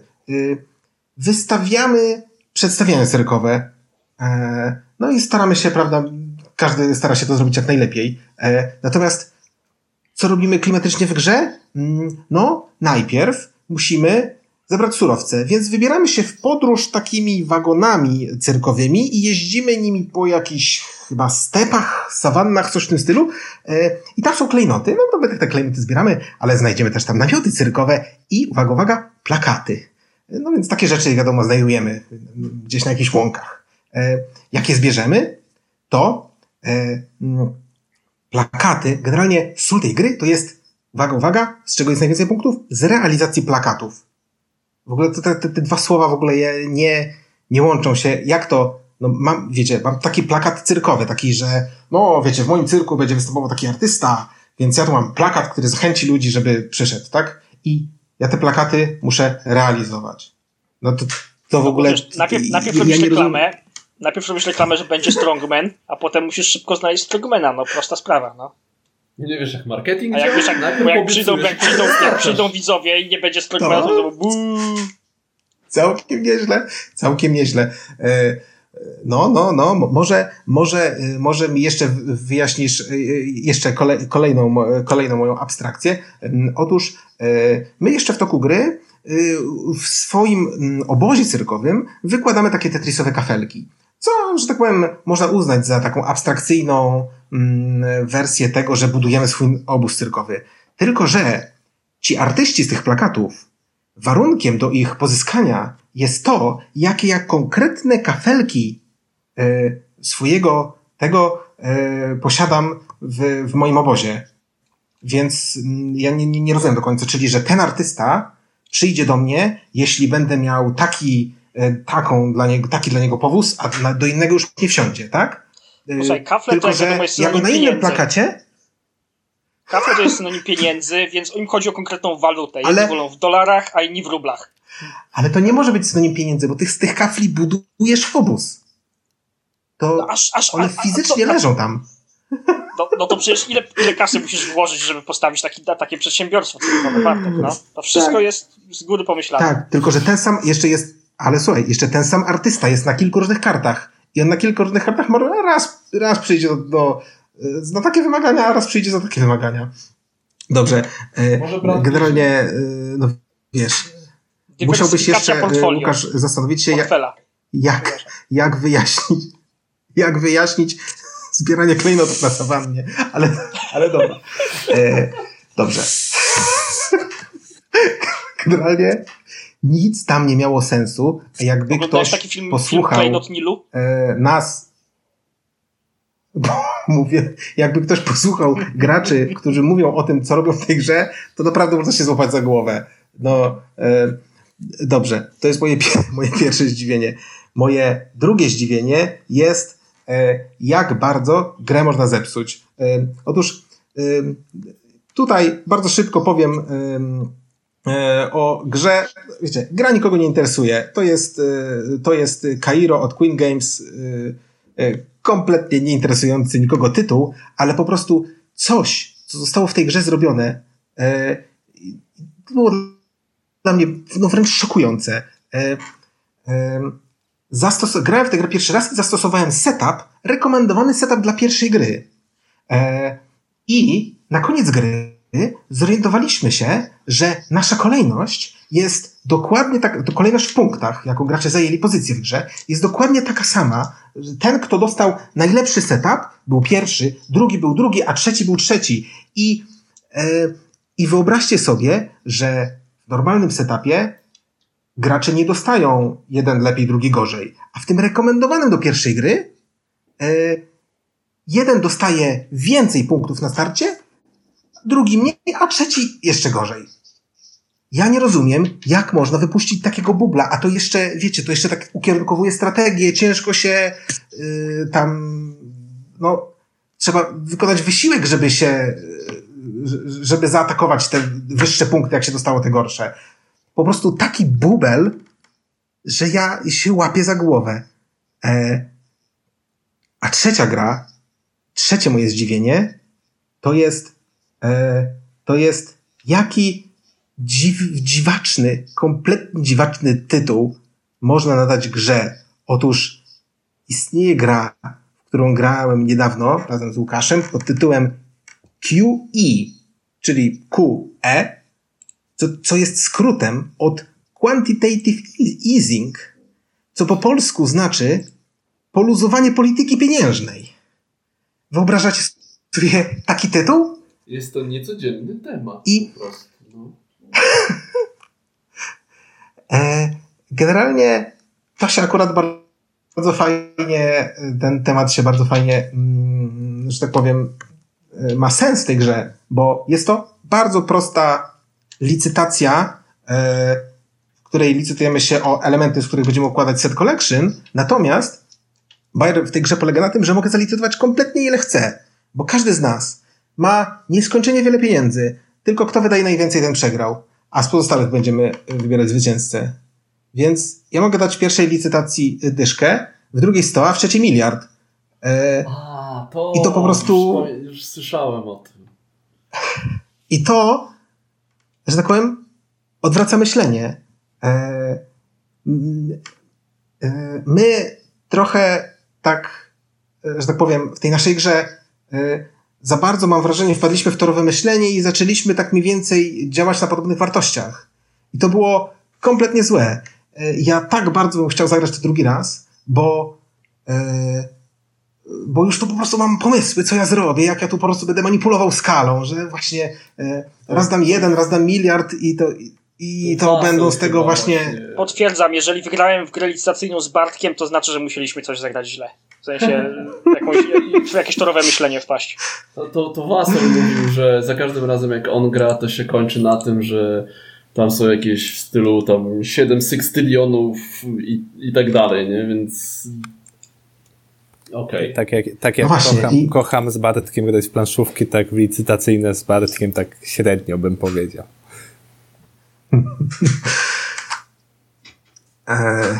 No, w każdym razie gra była fajna, ale ja tutaj największe moje zdziwienie to naprawdę wzbudził tytuł. No i to tyle. I jeszcze takie może bardzo szybciutkie, skoro już była mowa o roll and write'ach. On Tour jest genialnym roll and write'em. Jest prosty jak drut. Rzucamy kostkami i układamy i tam, które narzucają na pewne ograniczenia i układamy z tego ścieżkę po Europie. Ale jest tak super sprytną łamigłówką. No jest po prostu wyśmienite. Tak, no super, super jest ta właśnie prostota. To jest wszystko, co najlepsze w roll and write'ach. Jest nad czym pomyśleć. Eee, wprowadza się to po prostu w okamgnieniu i można grać to w bardzo dużej liczbie osób, przy czym to trzeba mieć dodatkowe komponenty, no bo tam nie da się bez, bez tego sucha, tam są suchościeralne plansze, więc trzeba mieć ich więcej, ale generalnie jak się chce zainwestować, to można grać w dziesięć dwanaście osób spokojnie, bez żadnego kłopotu. Eee, no też też zrobiła na mnie do, bardzo fajne wrażenie. Eee, czy ja się mogę jeszcze z jedną grą, bo ja tylko dwie, a mi się więcej. Ja chciałem jeszcze wspomnieć o parkach. Parks.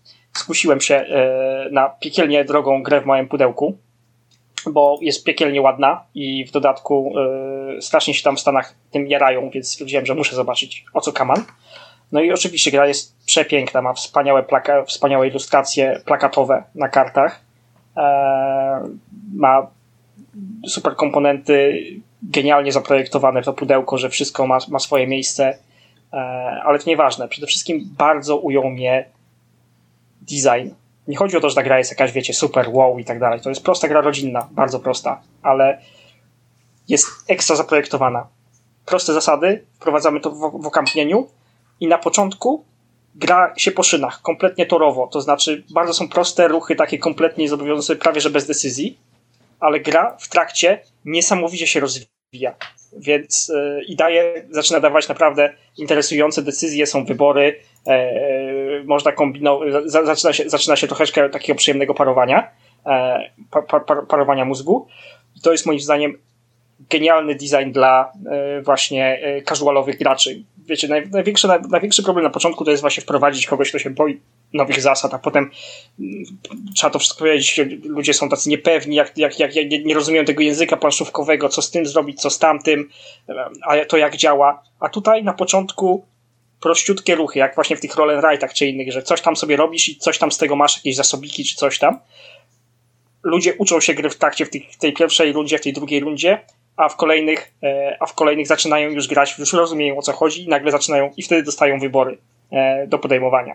Bardzo, e, bardzo dobrze zrobiona gra. Naprawdę jestem pod dużym wrażeniem e, właśnie takiego dobrego zdevelopowania produktu.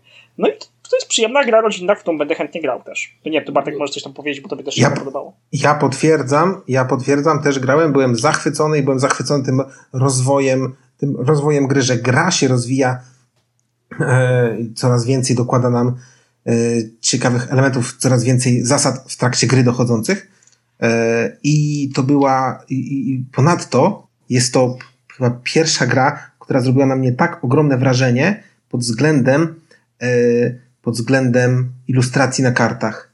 Ja brałem każdą jedną kolejną kartę i się po prostu zachwycałem tym obrazkiem, który oglądam. Trzymajcie ją, bo jak uda nam się spotkać, ja bym z chęcią zagrał. No pewnie. Nigdzie się nie pozbywam. Dobrze, bardzo dobrze. Dobrze. Czy ktoś jeszcze coś ma fajnego do dodania? Nie. Nie. Już trochę gadamy, ale no to może mimo wszystko tam parę słów powiemy, bo miało, mieliśmy rozmawiać o grach właśnie detektywistycznych, tak ogólnie bez żadnego tam top pięć, tu już trochę Kajmada i, i Piechu zaczęli rozmawiać o detektywie. Ja tylko, ja bym dodał od, ze swojej strony, że ja na przykład detektywa też nie dokończyłem, bo zagrałem trzy czy cztery te scenariusze pierwsze z podstawki i było nawet fajnie, tylko to odłożyliśmy i ponieważ nie, nie graliśmy tam od razu, tylko poczekaliśmy jakiś miesiąc czy coś, to już nie bardzo chciało nam się do tego wracać i tam tych kart szukać i sobie przypominać co i jak, co i jak tam grało, ale to co ja na przykład miałem największy kłopot z detektywem to to, że czułem troszeczkę, że gra mnie oszukuje. To znaczy, ja rozumiem jakby fabularnie, że to, że nie mamy wszędzie czasu, żeby wszystko sprawdzić i trzeba podejmować trudne decyzje, ale bardzo często mam wrażenie, że się tam podejmuje te decyzje na oślep i trochę tak gra, no tak, no, no to może to trochę brzydko brzmi, ale właśnie, że oszukuje mnie w ten sposób, że właśnie, że mam dwie równowarte, dwie podobne jakby rzeczy, które mogę zrobić i no do jednej pójdę i będzie nic, a do drugiej będzie akurat to, co, co potrzebuję i może się okazać, że po prostu gdzieś mi zabraknie tego czasu, bo gdzieś w pewnym momencie podjąłem złą decyzję, idąc za intuicją. Mhm. Tak, tak. Tutaj tak, wiecie no. co, ja, ja chciałem tak włączyć, bo jednak tego detektywa podstawowego bardzo wysoko oceniam. No, uważam, że to jest jedna z najlepszych gier w tym gatunku, jedna z najlepszych gier tego, to już nie pamiętam, poprzedniego czy jeszcze poprzedniego roku. Żeby o, się to wszystko, o. wiecie, myli. No, niestety. Starość, e, ale starość. Boję się, no trzydziestka pykła, to już teraz będzie, wiesz. Teraz będziesz na dekadę no liczył czas. Ja mam Dokładnie. ostatnią trójkę w tym roku. Nie, nie, Trójka nie z przodu, to, to, to wiecie, no to już nie są takie proste sprawy, ale teraz tak zupełnie poważnie. Yy, Łukasz mówi, nie pamiętam jak to ładnie nazywasz, ale no, że jest taki czynnik tego, że mi dobrze poszło. I ja się trochę boję, że może to mieć coś wspólnego, że my rzeczywiście graliśmy w tego detektywa, no i nam, nam dobrze poszły te wszystkie scenariusze, tam to wszystko nam szło, tak wiecie, tak wchodziliśmy w te meandry, co powinniśmy, sprawdzaliśmy karty, które powinniśmy i nie czuliśmy się oszukani, więc ja rozumiem, Marcin, gdzie mogło być to, co ci się nie podobało, ale no właśnie u nas było tak, że to, co sprawdzaliśmy, to tam były te dobre odpowiedzi, więc tutaj niestety może być taki właśnie czynnik tego, że nam fajnie poszło. Z drugiej strony ja mam ten zarzut do detektywa, zorientowałem się dopiero po drugiej części, w sensie po, po, po, po, po zbrodniach L A, że no jak wpadnie się na to, o co chodzi, tak nie, nawet nie ze względu na to, jakie karty od, odkryliśmy, tylko na podstawie czego, jakie mogły być myśli twórcy i się idzie za myślami twórcy, a nie tym, co jest pokazane w scenariuszu i to wychodzi, to czułem, że trochę zhakowaliśmy grę w tych zbrodniach L A i przypomniało mi się, że w tym podstawowym detektywie też tak trochę było, ale tam można było to zrzucić trochę na wiedzę historyczną, że, że może to tak miało być, że pewne rzeczy roz, rozwiązywaliśmy właśnie tak trochę na logikę, no ale, ale, ale nie wiem, no teraz tak, takie mam mm, drugie myśli, jak ci tam tłumacząc z angielska, jeśli chodzi o tego detektywa. I wiem, że sporo osób narzekało na ten słynny scenariusz. No kurczę, no po takim czasie to chyba można mówić mini spoilery przynajmniej. Na ten scenariusz, który wymaga... Nie, nie można. Ja się, ja nie, stawiam nie, weto. Nie, nie mów, faktycznie może ktoś tam jeszcze gra. Ale pewnie o trzeci ci chodzi, bo... Dobra, no to spoiler, ale, spoiler alert. Marcin z przyszłości może, może ten... Czy nie tak, może? Bo ja nie chcę powiedzieć, jakie jest rozwiązanie, tylko takie chciałem właśnie tak... Struktura, na czym polega. Strukturę, tak, że trzeba skorzystać z... Czegoś szukamy. I szukamy tego generalnie, powiedzmy, w internecie. No i wiem, że ludzie się tam w tym scenariuszu na trzy godziny z tym zagrzebali na przykład, a nam to zajęło trzy minuty. Bo, bo, bo, bo znowu, pewnie trafiliśmy i uznaliśmy, że to jest świetny pomysł, fantastyczny, dzieło geniusza, ten trzeci scenariusz. No ale myślę, że gdyby nam to nie poszło tak łatwo, to byśmy rzucali tym pudełkiem. Więc... Tak, irytacja rośnie. No. No. Ja powiem moje zdanie na temat jakby detektywa i od razu do Sherlocka, Sherlocka Holmesa przejdę, że to takie troszkę lustrzane odbicie, a te dwie gry są. Bo detektyw to jest taka mocno strukturyzowana, że tak powiem, gra, gdzie masz policzony ten czas i widać, że dużo spędzili czasu nad balansowaniem, co, ile akcji, ile mniej więcej zajmie i tak dalej. To w detektywie mamy całkowitą otwartość mechaniki, chodzimy gdzie chcemy, robimy co chcemy, tylko że na końcu, tak, tylko że na końcu mamy ten test i przeliczenie punktów i czym dłużej spędziliśmy, tym mamy gorszy wynik, tak?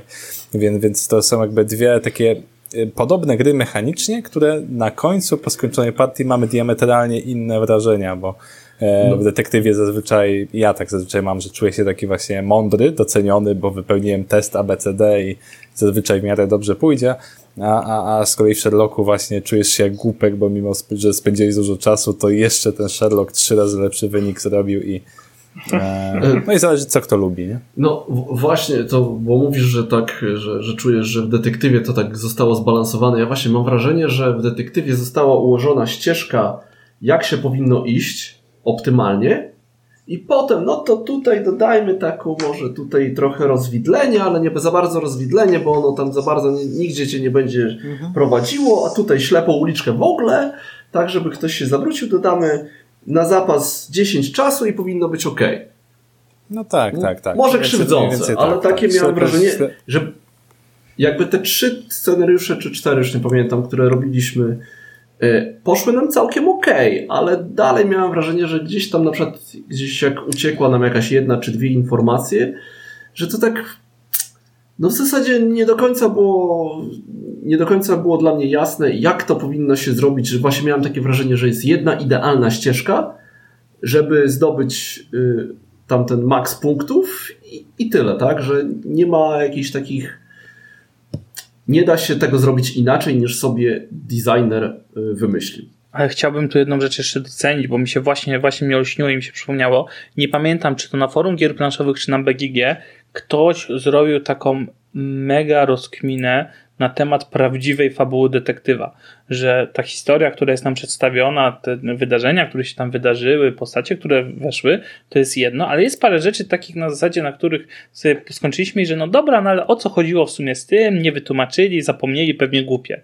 I ktoś na B G G zrobił analizy po prostu, jak nie wiem, po jakimś tam y, sobowtórze, czy innym takim wykręconym filmie, który oglądasz i nie wiesz, co zobaczyłeś, to w detektywie wydawało nam się, że wszystko ogarnęliśmy, a później ktoś zrobił taką teorię, gdzie tam Ignacy potwierdził, że pra- w dużej mierze miał rację ten człowiek, okay. że tam, tam za tym to... jeszcze stoi taka druga historia, taka bardzo dużo rzeczy tam dookoła jest wymyślonych przez autorów, y, których grze ledwo liźniemy i tu jestem bardzo pod wrażeniem.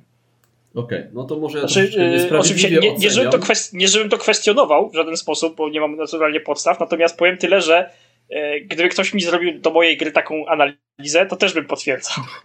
Ja rozumiem, ja rozumiem, ale, ale jak się wiesz, to, to mo- możliwe, że tak, możliwe, że tak, ale no, no, no są czasem takie, mówię, są takie filmy, że sobie oglądasz i, i myślisz, co obejrzałeś, a jak ci to wytłumaczą, to, to, to tak jest i w sumie no skąd jednak te rzeczy były? Ja, ja też słyszałem wcześniej, że tam jest cały ten świat jakby rozpisany, bo to, to, to, to tak było robione i mi się to bardzo podobało. Jeśli chodzi o Sherlocka z kolei, bo na razie jesteśmy na tym etapie tych dwóch gier, ja wiem, że Bartek jest chyba wielkim fanem Sherlocka. My się od Sherlocka tak naprawdę bardzo odbiliśmy. Nie pamiętam, po pierwszym scenariuszu byłem zadowolony, drugi mnie męczył, trzecim to już rzucałem metaforycznie pudełkiem i, i, i zrezygnowałem.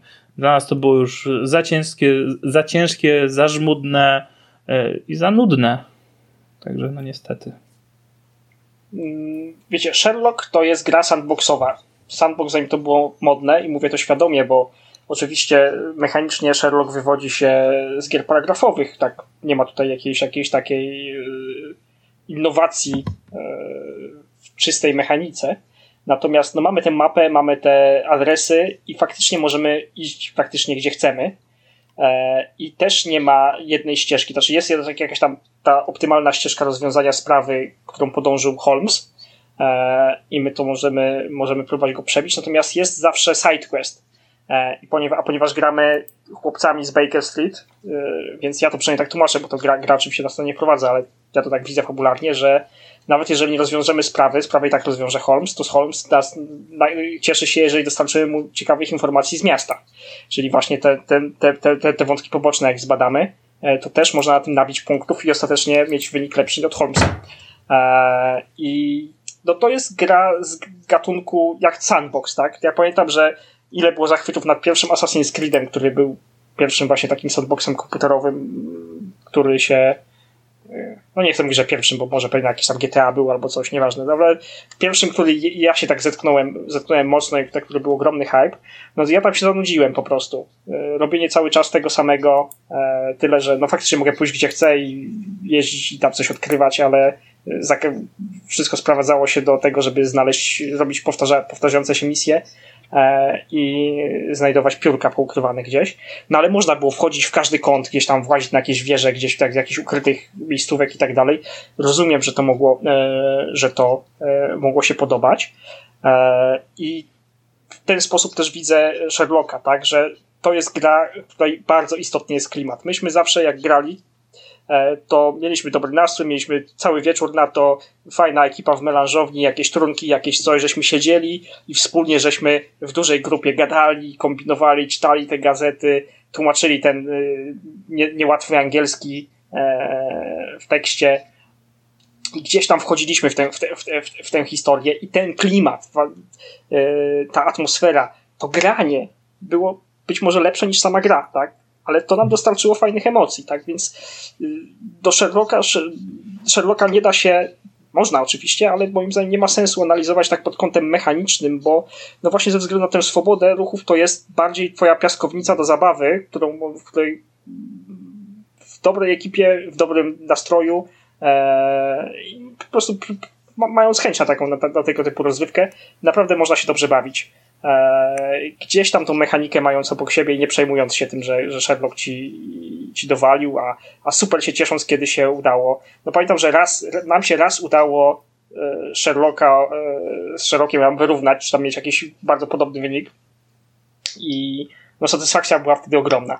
Siedzieliśmy po prostu całą noc, ale to po prostu to było takie ach, po prostu wszyscy jeszcze następnego dnia mieli, mieli podjarkę z tego powodu. No i dlatego ja tego Sherlocka bardzo z rozrzewnieniem wspominam. I tak jak najbardziej się zgadzam z tobą, z tobą Sebastian, że to nie musi, nie musi zadziałać. To, to, co wiesz, to jest gra, która wymaga po prostu cierpliwości i nie zawsze człowiek ma na to ochotę, żeby spędzić wiesz, cały wieczór i, i, i mielić te, te informacje, które nie są super czytelne. Tak? Tam też jest taka... A Sherlock, wiadomo jak to Sherlock. Ja, jestem, ja przeczytałem z Sherlocka wszystko, wszystkie opowiadania, wszystko, wszystkie powieści, wszystko co wyszło. No więc powiedzmy, że też jestem fanem dodatkowo. No i powiem, może, może przyzwyczajony, że Sherlock jest zawsze mądrzejszy. No. Ja wam, wyobraź, sobie, co właśnie... czuć doktor, wyobraź sobie, co musiał czuć doktor Watson. Wiecie, jak, jak Sherlock zawsze tam wyśmiewał delikatnie. No. Dwie rzeczy, czyli pierwsze, że to kolejny dowód chyba na to, że ta słuszność tego, że nam po prostu nie szło w Sherlocka i dlatego się zraziliśmy, że gdyby nam trochę lepiej szło, znaczy my tam to nie jest tak, że mieliśmy jakieś tam minusowe bardzo punkty, tylko po prostu nie czuliśmy satysfakcji z tej rozgrywki, a pamiętam, że takim gwoździem do trumny dla nas Sherlocka to było to, powiedzmy, wydedukowaliśmy sobie w czasie rozwiązywania sprawy, że powiedzmy wynikiem działania jest siedem. A później dostaliśmy czarno na białym, że wynikiem tego działania jest pięć. No to stwierdziliśmy, że skoro wynikiem czarno na białym jest pięć, no to w odpowiedzi na pytanie końcowe odpowiedzieliśmy pięć, a tam się dowiedzieliśmy siedem, ponieważ piątka była oszustwem. No i okej, okay, dobra, to ja nie chcę. I tyle. Okay. Jeszcze z gier, troszkę innego nur, nurtu, że tak powiem, detektywistycznych. Ja mam ogromny sentyment do listów z Whitechapel, łamane na tam, tajemnicę Whitehall, yy, no i inne gry ogólnie, gdzie tam jedna osoba powiedzmy się ukrywa na planszy, a inne zazwyczaj właśnie prowadząc dochodzenie szukają tej osoby na planszy. Tak, więc to jest troszkę bardziej gra logiczna, bardziej w tym kierunku, ale, ale mimo tej logiczności to, to, to jest moim zdaniem też bardzo, bardzo takie tematyczne, jak się o tym pomyśli, podejście do moim zdaniem gier mm, detektywistycznych, tak? Czyli nie, nie jako opowiadanie historii, a bardziej skupienie się na, nie wiem, eliminacji poszczególnych pól albo liczenie prawdopodobieństwa, gdzie ktoś mógł pójść. Ja, ja zdecydowanie bardzo lubię takie gry. Nie wiem, jak tam u was, bo nawet nie, nie kojarzę waszej opinii na temat tych klasyków. Ja pamiętam wbijanie kołka w Drakulę i, i, i tyle z, z tych gier, gdzie to zawsze było super, było to szukanie Drakuli, a jak już go znaleźliśmy, to zaczynało się takie, no to ta gorsza część rozgrywki. Uciekanie Drakuli było super, poszukiwanie Drakuli było super, mechanika walki była mhm. fatalna, dlatego może gdybym zagrał w listy Whitechapel, gdzie to jest chyba inaczej rozwiązane, to bardziej by mi się podobało. Z drugiej strony z Narcosem miałem pewne problemy, więc nie szukałem dalej w, tej, w, tej, w tym gatunku. Nie, no to listy Whitechapel to jest taki bardziej no, dedukcyjny, tak? Nie detektywistyczny, tylko gra dedukcyjna, gdzie tam na podstawie jakichś informacji musisz sobie właśnie wydedukować, gdzie ktoś poszedł, eliminując różne ścieżki, zgadując mniej więcej. No to tak samo można pod to podciągnąć, nie wiem, Cryptid na przykład, tak? Gdzie też jest, no musimy kojarzyć jakieś tam tak, nie przypomniałem od, się rozgrywka z Piotrkiem też... w Cryptid. Okej. Okay. Um, oj tak, oj tak. Ja, ja lubię Cryptid. Z takich jeszcze detektywistycznych, jakich nieoczywistych, które mi przychodzą do głowy, no to jest... O rany, już teraz nie pamiętam polskiego tytułu, tak? Ale tu mi zaraz ktoś pomoże z lukrum. Deception, Murder in, Murder in Hong Kong. Gdzie to jest gra detektywistyczna, ale no ta taka z elementem social deduction, tak? Po polsku jakby to oddać, no z, z takim... Jak? Chyba nie do ciebie, wiesz, Marcin. Okej. Okay. Tylko nie ogarnęli, że można wyciszyć mikrofon. Tak, ba- Bartek, Bartek jest wyciszony? Tak, rzeczywiście, ja się, o, ja się odezwałem dwa razy na wyciszonym mikrofonie, przepraszam. E, oczywiście chodziło, chodziło o dochodzenie. Dochodzenie. E, tak. Ja już się zacząłem martwić, że ciebie nie ma, bo gadamy o, o, o Sherlocku i ty się nic nie odzywasz. Też byłem zdziwiony. W zasadzie, i, i to ja może się wytłumaczę, jestem tak w pełni zgodny z Łukaszem, że on w zasadzie powiedział wszystko, co mógłbym chcieć na ten temat powiedzieć i w zasadzie nie mam naprawdę nic więcej do dodania. Okay. A panowie, jak w ogóle definiujemy grę detektywistyczną? No, na dwa sposoby tak naprawdę można, tak? Bo możemy podejść jako strony tematycznej, bo gra może mieć klimat pasujący, czy tam temat pasujący do samego gry detektywistycznej, albo możemy faktycznie podejść do tego, że no, praca detektywa, tak? Czyli łączenie jakiś tam poszlak, rozwiązywanie spraw, ujawnianie tajemnic, tak?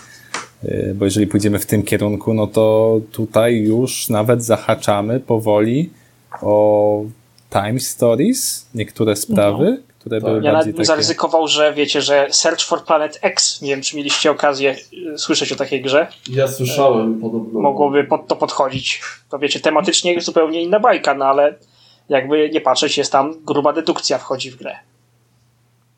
No to już jest znowu dedukcyjna, tak, nie detektywistyczna. No, tak, chyba. tak, tak, chyba. tak, tak, tak, tak, dokładnie. Czyli kluczem znaczy, tematycznym, czyli kluczem tematycznym się posługujemy, tak? Gier, tak, ja bym, ja bym dodał, że nawet nie tylko kluczem tematycznym, no bo jak zrobimy klucz tematyczny, to podciągniemy tutaj mister Jacka.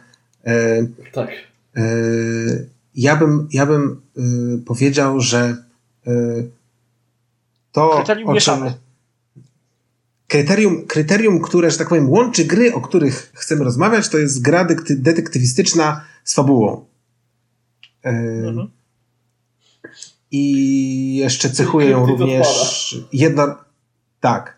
I cechuje, ją, i cechuje to również yy, te gry jednorazowość, czyli yy, no, być, być może z jakiegoś powodu w którąś z nich można by zagrać yy, drugi raz, bo na przykład w jakimś czasie, ale generalnie... O, już wiem. Gry detektywistyczne, gry w detektywistycznym, które można zaspoilerować. Ja wam, ja wam powiem, że chyba, chyba to jest dobry kierunek, w którym Bartek poszedł. Ja jestem zdziwiony, że gdzieś tam skręciliśmy do jakichś listów z Whitechapel, a nie padły tutaj jeszcze Kroniki Zbrodni, gdzie no właśnie, wydaje mi się, że u nas, przed szereg, u, nas, u, nas, u, na, u nas w kraju to takie w pewnym momencie było takie trio gier, które wyszły relatywnie niedaleko obok siebie, czyli Detektyw, o którym mówiliśmy, Sherlock i Kroniki, gdzie y, Kroniki wydaje mi się, że zostały całkiem ciepło przyjęte. Wydaje mi się, że są najlepszą, najprzystępniejszą grą dla y, nienerdozy, y, idąc, idąc takim tropem y, dzisiejszego słownictwa. Y, I mi się bardzo Kroniki podobały, przegrały jednak z Detektywem, ale jak się teraz zastanowię, Kroniki Zbrodni yy, Noir, tak, ten mhm. dodatek, który przenosił nas do Ameryki lat czterdziestych, pięćdziesiątych Coś takiego. Po wojnie już było. Tak, tak, tak. tak po wojnie. Tak, tak, po wojnie.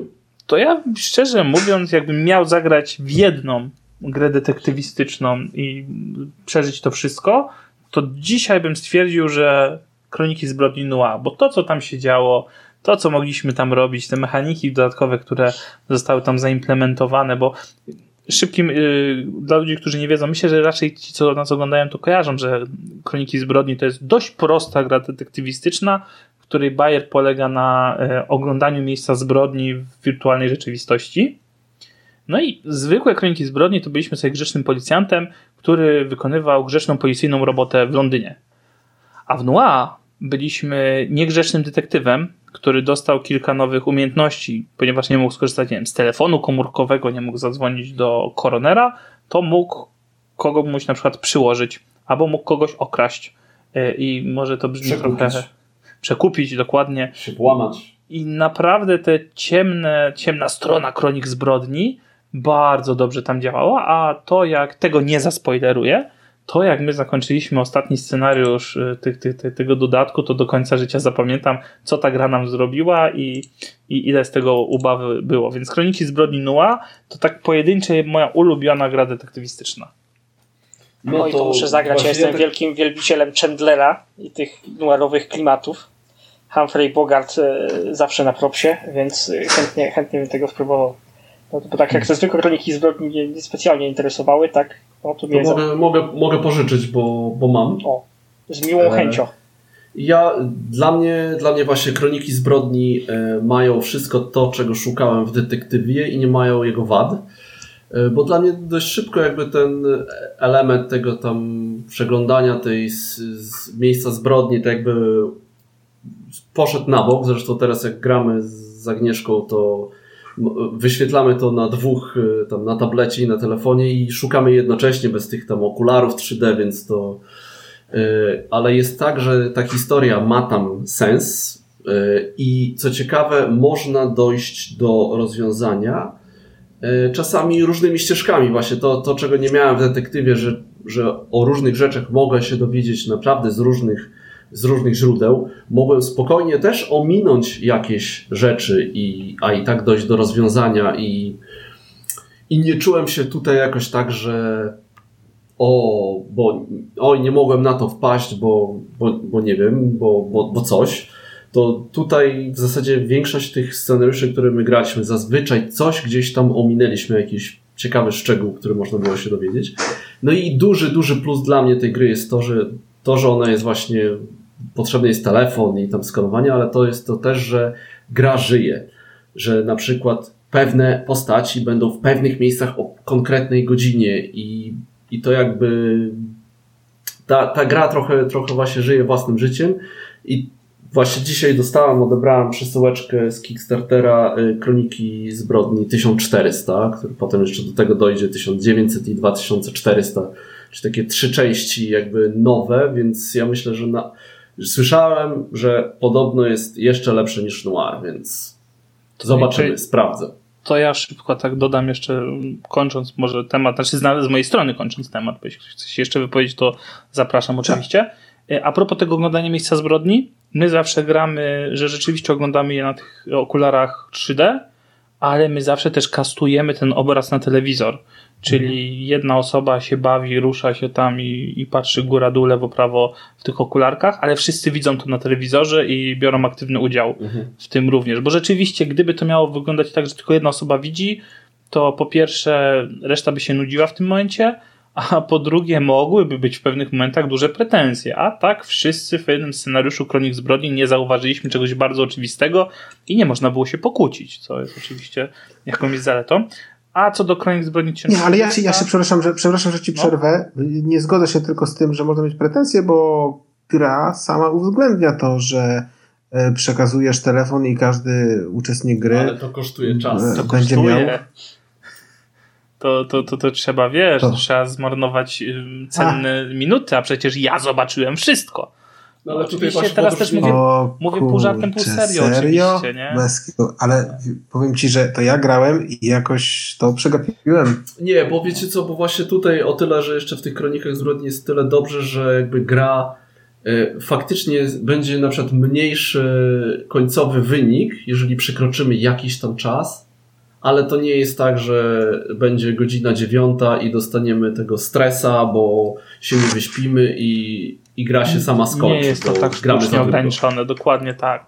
Ale powiem ci, znaczy też zależy od scenariusza, no bo tak jak tak, mówiłem tak, wcześniej, no. te scenariusze żyją, są takie, że coś się wydarzy i koniec. Ale jeszcze, jeszcze miałem powiedzieć o tysiąc czterysta. Ja grałem w ten scenariusz, ja nie wiem, czy to będzie pierwszy scenariusz tej gry, ten, ten taki przed kampanią kickstarterową. No. No Bawiliśmy tak. się bardzo dobrze. Tam troszeczkę zmienili oczywiście mechaniki, bo już nie ma, nie ma internetu, znowu nie ma tych detektywów, ale w sumie mamy swoich braci bodajże i pieska i to w sumie pełni tą samą rolę. Tak jakby zamiast internetu mamy brata, który wie wszystko. Ale bardzo fajnie to działa, też nie mogę się doczekać. Ja jutro prawdopodobnie odbiorę swoją kopię, także będziemy grali. To jedna z tych dwóch paczek, o których mówiłeś, tak? No właśnie mi się przypomniało, że to trzecia. Bo, bo drugą paczką, o której rozmawialiśmy, to mam nadzieję, że jutro albo pojutrze najpóźniej trafi do mnie dodatek do Twilight Imperium i wtedy cały kolejny podcast możemy o tym rozmawiać. Jak dobry pomysł, jestem za. No dobrze, dobrze. Posłuchajcie, to jeszcze wspomnijmy, wspomnijmy o, o tym, że również yy, za wielką wodą w U S A wyszła gra o nazwie, o tytule Detective City mm. of Angels. Jest to gra, którą no, zagrałem okrągłe dwa scenariusze, więc no, powiedzmy, że nie jestem w, w pozycji, żeby wypowiadać się o niej całościowo, natomiast jest bardzo interesująca mechanika, w której to jeden z graczy jakby jest powiernikiem tajemnicy i, jest, i utrudnia pozostałym zdobycie informacji. I gracze próbują go przesłuchiwać. Jest bardzo sprytna, bardzo prosta, bardzo sprytna mechanika e, przesłuch- przesłuchania, w której ja mogę udzielić prawdziwych informacji albo mogę próbować ściemniać. E, w jakiś sposób jest, e, jestem za to, e, za udzielenie pra- za, za, za udzielenie fałszywych informacji mogę być czasami pokarany albo mogę zostać zmuszony do udzielenia informacji prawdziwej. Również mamy tam e, całkiem spoko fabułę, fabułę w klimacie noir. Fajny, do, do, dobry jest język E, taki, taki slangowy e, slangowy, sam swoją drogą jest też słowniczek tego języka, to jest bardzo fajny, fajny element e, taki że, pod kątem wydawniczym. E, no Sebastian, ja tam liczę, że może coś jeszcze nam się uda zagrać kiedyś. To, bo tam ja tak cały tak, czas na twoją, na twoją kopię właśnie patrzę, bo to cały czas u mnie mm. to pudełko leży, pandemia nastała i tego nie oddałem. Także bardzo fajna gra, bardzo sprytnie zrobiony ten mechanizm tego Snitcha, tak? Chyba bodajże tak, tak się tak, nazywa. Tak, Snitch. I to świetnie działa. Ja grałem po obu stronach, bo ty chyba grałeś tylko jako ten właśnie Snitch. Tak, ja grałem tak, i po stronie tak. detektywa, i po stronie Snitcha. Po obu stronach bawię się tak samo dobrze. Kwestia jest tylko taka, że my, ja też, ja chyba zagrałem trzy czy cztery scenariusze, teraz już nie pamiętam. I o ile w dwóch na pewno mogłem stwierdzić, że każdy gracz miał równe szanse, żeby wygrać, to w jednym było tak, że losowe rzeczy trochę niektóre osoby przybliżyły do zwycięstwa, co i, i kolejność graczy też miała znaczenie, co było smutne w takiej rozgrywce, ponieważ, uwaga, bo to chyba tutaj nie padło, ta gra nie jest kooperacyjna w przeciwieństwie do większości detektywów. Tutaj mm. mamy tego Snitcha, który próbuje wywieźć w pole detektywów, ale detektywi też walczą o zwycięstwo. Kto odpowie lepiej, ten, ten, ten wygrywa. A, już wiem, o co mi chodzi, bo w większości scenariuszy trzeba odpowiedzieć na koniec na jakieś pytania, yy, po, powiedzieć k- na zasadzie, co się stało, dlaczego i tak dalej. Znaczy można się... w pewnym momencie przerwać grę, pokazać Snitchowi, że się wie i tak. To może kończyć rozgrywkę. Tak? Tak, ale mieliśmy taką grę, gdzie trzeba było, nie będę teraz spoilerował, coś znaleźć i to był wyścig i To, to był gorszy scenariusz. Dużo lepszy, dużo fajniej się bawiliśmy w momencie, w którym trzeba było odpowiedzieć na pytania jednak. Mhm. Ale bardzo, bardzo dobra gra. No właśnie, szkoda, szkoda że nikt... Powiem wam, że brakuje, brak, brakuje mi tutaj trochę kogoś takiego, kto by, wiecie, wsadził kij w mrowisko. No, tak się zgadzałem co do wszystkich gier. Yy, no, ja zagrałem co prawda tylko raz w City of Angels, ale też mi się bardzo podobało, więc... Też, nie mam za wiele do dodania. Nie, no aczkolwiek. Bartek, no, mi się Sherlock nie podoba, no to... No tak, rozumiem, ale wiesz, ale też... Ale też... Ale moje zdanie się nie liczy, rozumiem. Wszystko, nie, no chodzi o to, że przedstawiłeś same takie subiektywne argumenty, no, z którymi no, nie można się nie zgodzić, tak? No jak, yy, wiesz... Yy. Zresztą Sherlock jest na tyle specyficzny, że ja zupełnie nie jestem zaskoczony, że on się tobie nie spodobał, czy komukolwiek by się nie spodobał. Ja sam, jak chłopaki zagrali w ekipie beze mnie pierwszą partię i Łukasz mi powiedział, a weź se zagraj sam, tam coś tam na, na spokojnie tego sobie tam rozkminisz. Ja zagrałem, mój wynik był ujemny, a zaznaczam, że Sherlock zdobywa sto punktów, jak się w tej grze zdobędzie pięćdziesiąt, to jest całkiem spoko, a mój wynik był na minusie i byłem naprawdę zdewastowany tym, że nic, nic nie ogarnąłem. No bo to jednak to nie jest gra jednoosobowa, to ona, ona jest, bo chyba z nazwy jednoosobowa, w teorii się to da zagrać, ale tam jest tyle do przeanalizowania, że w jedną osobę się tego po prostu nie da zrobić. No chyba, żeby analizować każde słowo, zrobić tablicę korkową, na której będzie się łączyć fakty, ale no to też chyba nie o to chodzi. Natomiast skoro już jesteśmy o właśnie przy grach takich, um, Piotrek wspomniał, że Time Stories by się e, łapało do naszej kategorii. Owszem, o ile jest może trochę prostsze, trochę mniej otwarte, ciut bardziej liniowe, ale też, ale też te, te li, ta, ta linia nie jest zawsze jedna. E, e, to jednak jest to również, jest to również gra detektywistyczna pod tym względem takim ciut naciąganym, że łączymy, łączymy sobie elementy w jakąś całość i, i to prowadzi nas do jakiegoś konkluzji, jakiegoś rozwiązania. No i tutaj Sebastian, właśnie powiedziałeś, że tą grą jesteś zachwycony, przynajmniej byłeś, no, nie, nie mówię o tym ostatnim dodatku, tylko byłeś na samym początku.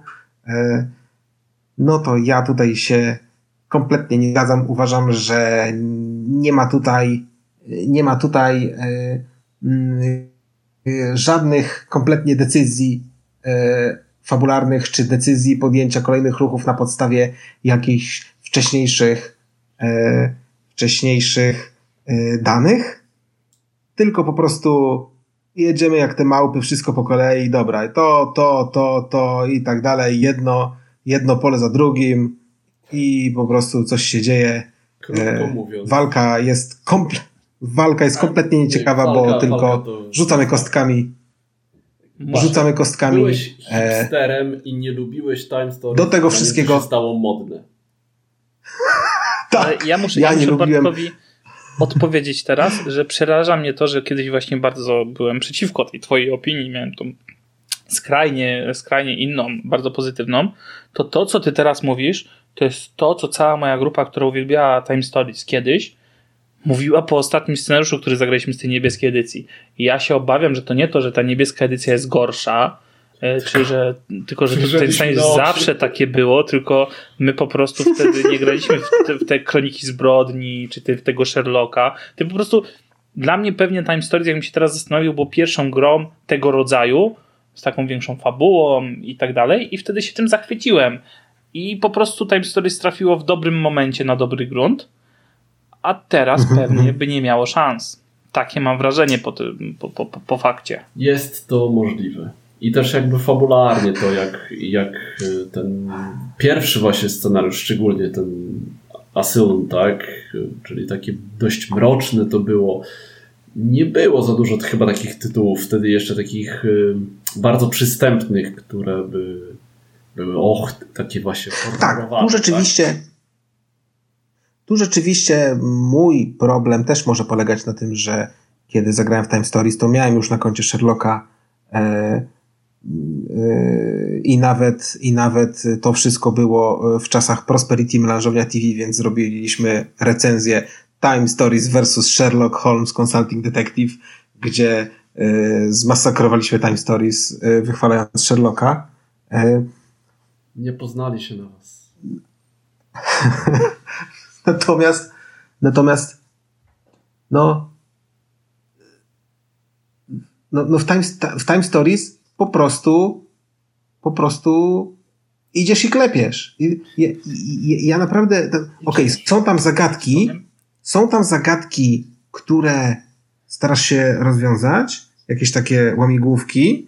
E, e, natomiast... E, Właśnie, to chyba jeszcze to. Natomiast Time, Time Stories to... udaje, że są decyzje. Time Stories tak naprawdę jest jak Deckscape. E, tak, właśnie to chciałem powiedzieć. Że Deckscape, czyli wyszło, Escape Room. wyszło przed Escape Roomami. Dlatego. No, ja wam powiem z drugiej strony tak. Tak, bo tak... ale chodzi o to, że Escape Room, te mówię o tym Escape Roomie od Fox Games, mhm. Escape Room po angielsku Escape nie udaje, że jest liniową serią zagadek, a Time Stories okej, okay, dokłada fabułę, którą można obserwować no tak jak się ogląda film czy czyta książkę, ale ja naprawdę nie ja, ja naprawdę nie uczestniczę w tej fabule, e, e, tylko tylko no ją obserwuję, a naj, do największej frustracji mi doprowadzało to, że ja muszę jeszcze tą moją obserwację powtarzać. I to już naprawdę, i to już naprawdę było dla mnie jak jakaś kara. Wiesz, że Bartek, zagrałeś raz, nie udało ci się, ale gra była policzona tak, żeby mi się nie udało. Ja nie miałem szans lub miałem bardzo, bardzo marginalne szanse. Musiałbym bez przesłanek zgadnąć te miejsca, do których mam nie pójść. I yy, yy, i tylko w ten sposób mógłbym w jakiś taki w idealny sposób przejść tę grę bez powtarzania, ale generalnie zakładamy, że każdy będzie musiał powtórzyć i będzie musiał jeszcze raz no, obejrzeć ten film, czy przeczytać tą książkę z tą samą fabułą, tylko on teraz już będę wiedział, gdzie te miejsca są, to mogę je ominąć. Ja, no dla mnie ja, to nie ma sensu. Ja ci, ja ci Bartek powiem tak, powiedziałeś, że przydałby się ktoś, żeby tu przyszedł, włożył kij w mrowisko, że gry detektywistyczne są beznadziejne, ale że takich ludzi nie znamy. W sumie gdybym zawołał Marysię, to by właśnie to zrobiła, bo ona się nawet w tym naszym podcaście, który tu Marcin wspominał, jak on, on się odbywał przez jakiś y, krótki czas, a później, no nieważne. Yy, wrócimy jeszcze, obiecuję, że wrócimy, tylko musimy po prostu pozbierać życie do kupy trochę. Yy, w każdym razie tam się wypowiadała o grach detektywistycznych bardzo negatywnie. Zaczęła ja przesłuchałem wszystkie. No to wiesz, że ona nie lubi detektywistycznych gier. Yy, ona zaczęła od mhm. Time Stories z nami, Marysia. W połowie gry chyba kazała nam grać już dalej samym, bo to nie ma sensu, bo po co to powtarzać, bo, bo, bo, bo tu nie ma żadnych decyzji. Sherlocki ją właśnie bardzo męczyły, detektywa też nam kazała grać sama, bo jej po prostu nie bawi to rozwiązywanie tych zagadek z taką, ona twierdzi, że ta fabuła to tam jest taka tylko pretekstem i w zasadzie no, nie czuje zupełnie tego typu rozgrywki. Gdzieś tam najlepiej się bawi jeszcze przy Kronikach Zbrodni, które są najbardziej przystępne i też mają najlepsze scenariusze, chyba mi się wydaje. Mm. Także, także to myślę, po prostu nie zdążą zmęczyć, ale no tutaj twoją opinię na temat Time Stories od początku podzielała, aczkolwiek no tutaj rozchodziło się na wszystkie te gry detektywistyczne, poza może małymi Sherlockami jeszcze. To mi się przypomniało, że są jeszcze te małe Sherlocki od naszej księgarni. To, to mogło się jeszcze podobać, bo to też było krótkie i szybkie. No dobra. No, nie powiedzieliśmy o tym. Małe Sherlocki od naszej księgarni no. Ja propsuję, to jest taka naprawdę namiastka yy, z całkiem fajnej gry detektywistycznej. Były spoko, trochę, trochę, że tak powiem, ich problem polega na tym, że najfajniejsze było demo rozdawane na konwentach. Znaczy ja grałem w te chyba te trzy, co były dostępne w Empiku. Ja w ogóle nie wiedziałem, że taka gra istnieje, bo ona była tylko w Empiku. Nie wiem, jak to jest teraz. Bawiliśmy się bardzo dobrze, chyba w każdy scenariusz, w jeden, w jeden lepiej, w dwa pozostałe trochę gorzej, ale ogólnie bardzo na plus. Tu małe Sherlocki. To jest tanie, szybkie, tak jak mówicie, fajne. Tak samo zagraj w demo, bo jest jeszcze fajniejsze. Tanie, szybkie, fajne. Muszę tutaj tak przy okazji pochwalić, bo jak będziecie tego słuchać, to jeszcze to będzie możliwe do uzyskania. Ludiversum, nie wiem czy wiecie, walczy o pieniążki na wspieram to na tam dalszą działalność mhm. i w zamian za wsparcie proponuje różne gadżety, w tym właśnie grę detektywistyczną stworzoną przez nich samych. Ostatnia próba to się nazywa. Miałem okazję to, to zagrać. To jest właśnie na poziomie takiego, z tego co rozumiem, tego próbnego scenariusza do detektywa, czyli tam chyba trzydzieści pięć kart, można, czy trzydzieści trzy. Po dwudziestu czterech kartach trzeba odpowiadać na to, co się wydarzyło. I bardzo w sumie polecam. Ja się bawiłem bardzo dobrze. Krótkie, tanie, a można też wesprzeć ważne miejsce na planszowej mapie Polski. I nie jest to lokowanie produktu, nie zapłacili mi za to. Naprawdę dobrze się bawiłem. To ja jeszcze, że tak powiem, porównując już do Sherlocka, tego małego Sherlocka od naszej księgarni, zagrałem w totalnie dramatyczną grę podobnego kalibru i i, i, i, i podobnego feelingu. Mianowicie jest to Undo. Yy, Undo to jest gra, która yy, chyba wyszła od Pegasus Spiele, ale nie, nie jestem pewien, czy oni są tak. oryginalnym, czy po prostu tak. niemieckim. Yy, chyba tak, chyba tak. W każdym razie chyba są oryginalnym. W każdym razie yy, Undo polega na tym, że jest jakaś historia, którą musimy odgadnąć. No, na razie zaczyna się, prawda, jak każda gra detektywistyczna.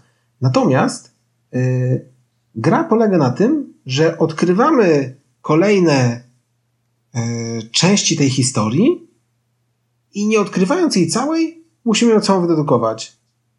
To, jakby to, to kompletnie po prostu to nie zadziałało. Yy, być może w jakichś okolicznościach to by miało sens, ale niestety nie miało.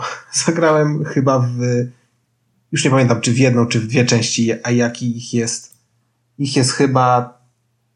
Ich jest chyba dużo, bo to, im, to oni y, osiągnęli o, z tym jakiś sukces międzynarodowy. Nowe.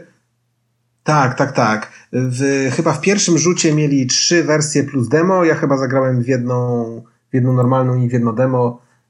Y, jedno i drugie było strasznie słabe i, i stwierdziłem, że nie będę dalej się męczył. Y, No, to nie polecam omijać. Co, i tym miłym akcentem? Tak, bo ulubione i, nie, i, nie, i nieulubione również. Kilka dobrych, kilka niedobrych. Faktycznie taki balans troszkę się fajny, fajny zrobił. To co? Następnym razem no, chyba myślę, zdecydowanie że, szybciej. Myślę, że możemy zakończyć ten odcinek. Fajnie tak było jest, pogadać. Tak jest. Chyba nie. rekordowo długi wyjdzie, tak podejrzewam. Ja bym, ja bym tutaj się tak w imieniu chłopaków zobowiązał, że może nam się uda w połowie grudnia jakoś znowu spotkać tak, w tym samym składzie online. No bo I tak, i tak pandemia nie zależy tak bardzo, żebyście się odważyli pewnie w dużym składzie personalnie. Ale op- op- opening świąteczny z dzwonkami możemy... Tak. możemy A o Twilightie byśmy porozmawiali sobie troszeczkę. Ja zdążę zagrać. W dwie osoby? No, w, tym... w, w gronie rodzinnym. W cztery. Myślę, że myśl, myślę, że jest szansa. Ja, ja nie mogę się doczekać, aż zagram w końcu w, zarówno w Detektywa, jak i w dodatek w Nuara do Kronik Zbrodni. Jedno i drugie kurzy się u mnie na półce od chyba ponad roku. No, ale w tym roku wiadomo, raczej tak podejrzewam, że większość bądź wszyscy z nas nie, nie będziemy mieli wigilii w pracy, wigilii na studiach, wigilii z jedną rodziną, drugą i, i wigilii ze znajomymi z jakiegoś innego czy innego dziwnego miejsca. Tylko pewnie będziemy siedzieć po domach. Będziemy grać. Więc może, może będzie większa szansa na to, że jeszcze coś nagramy w tym roku.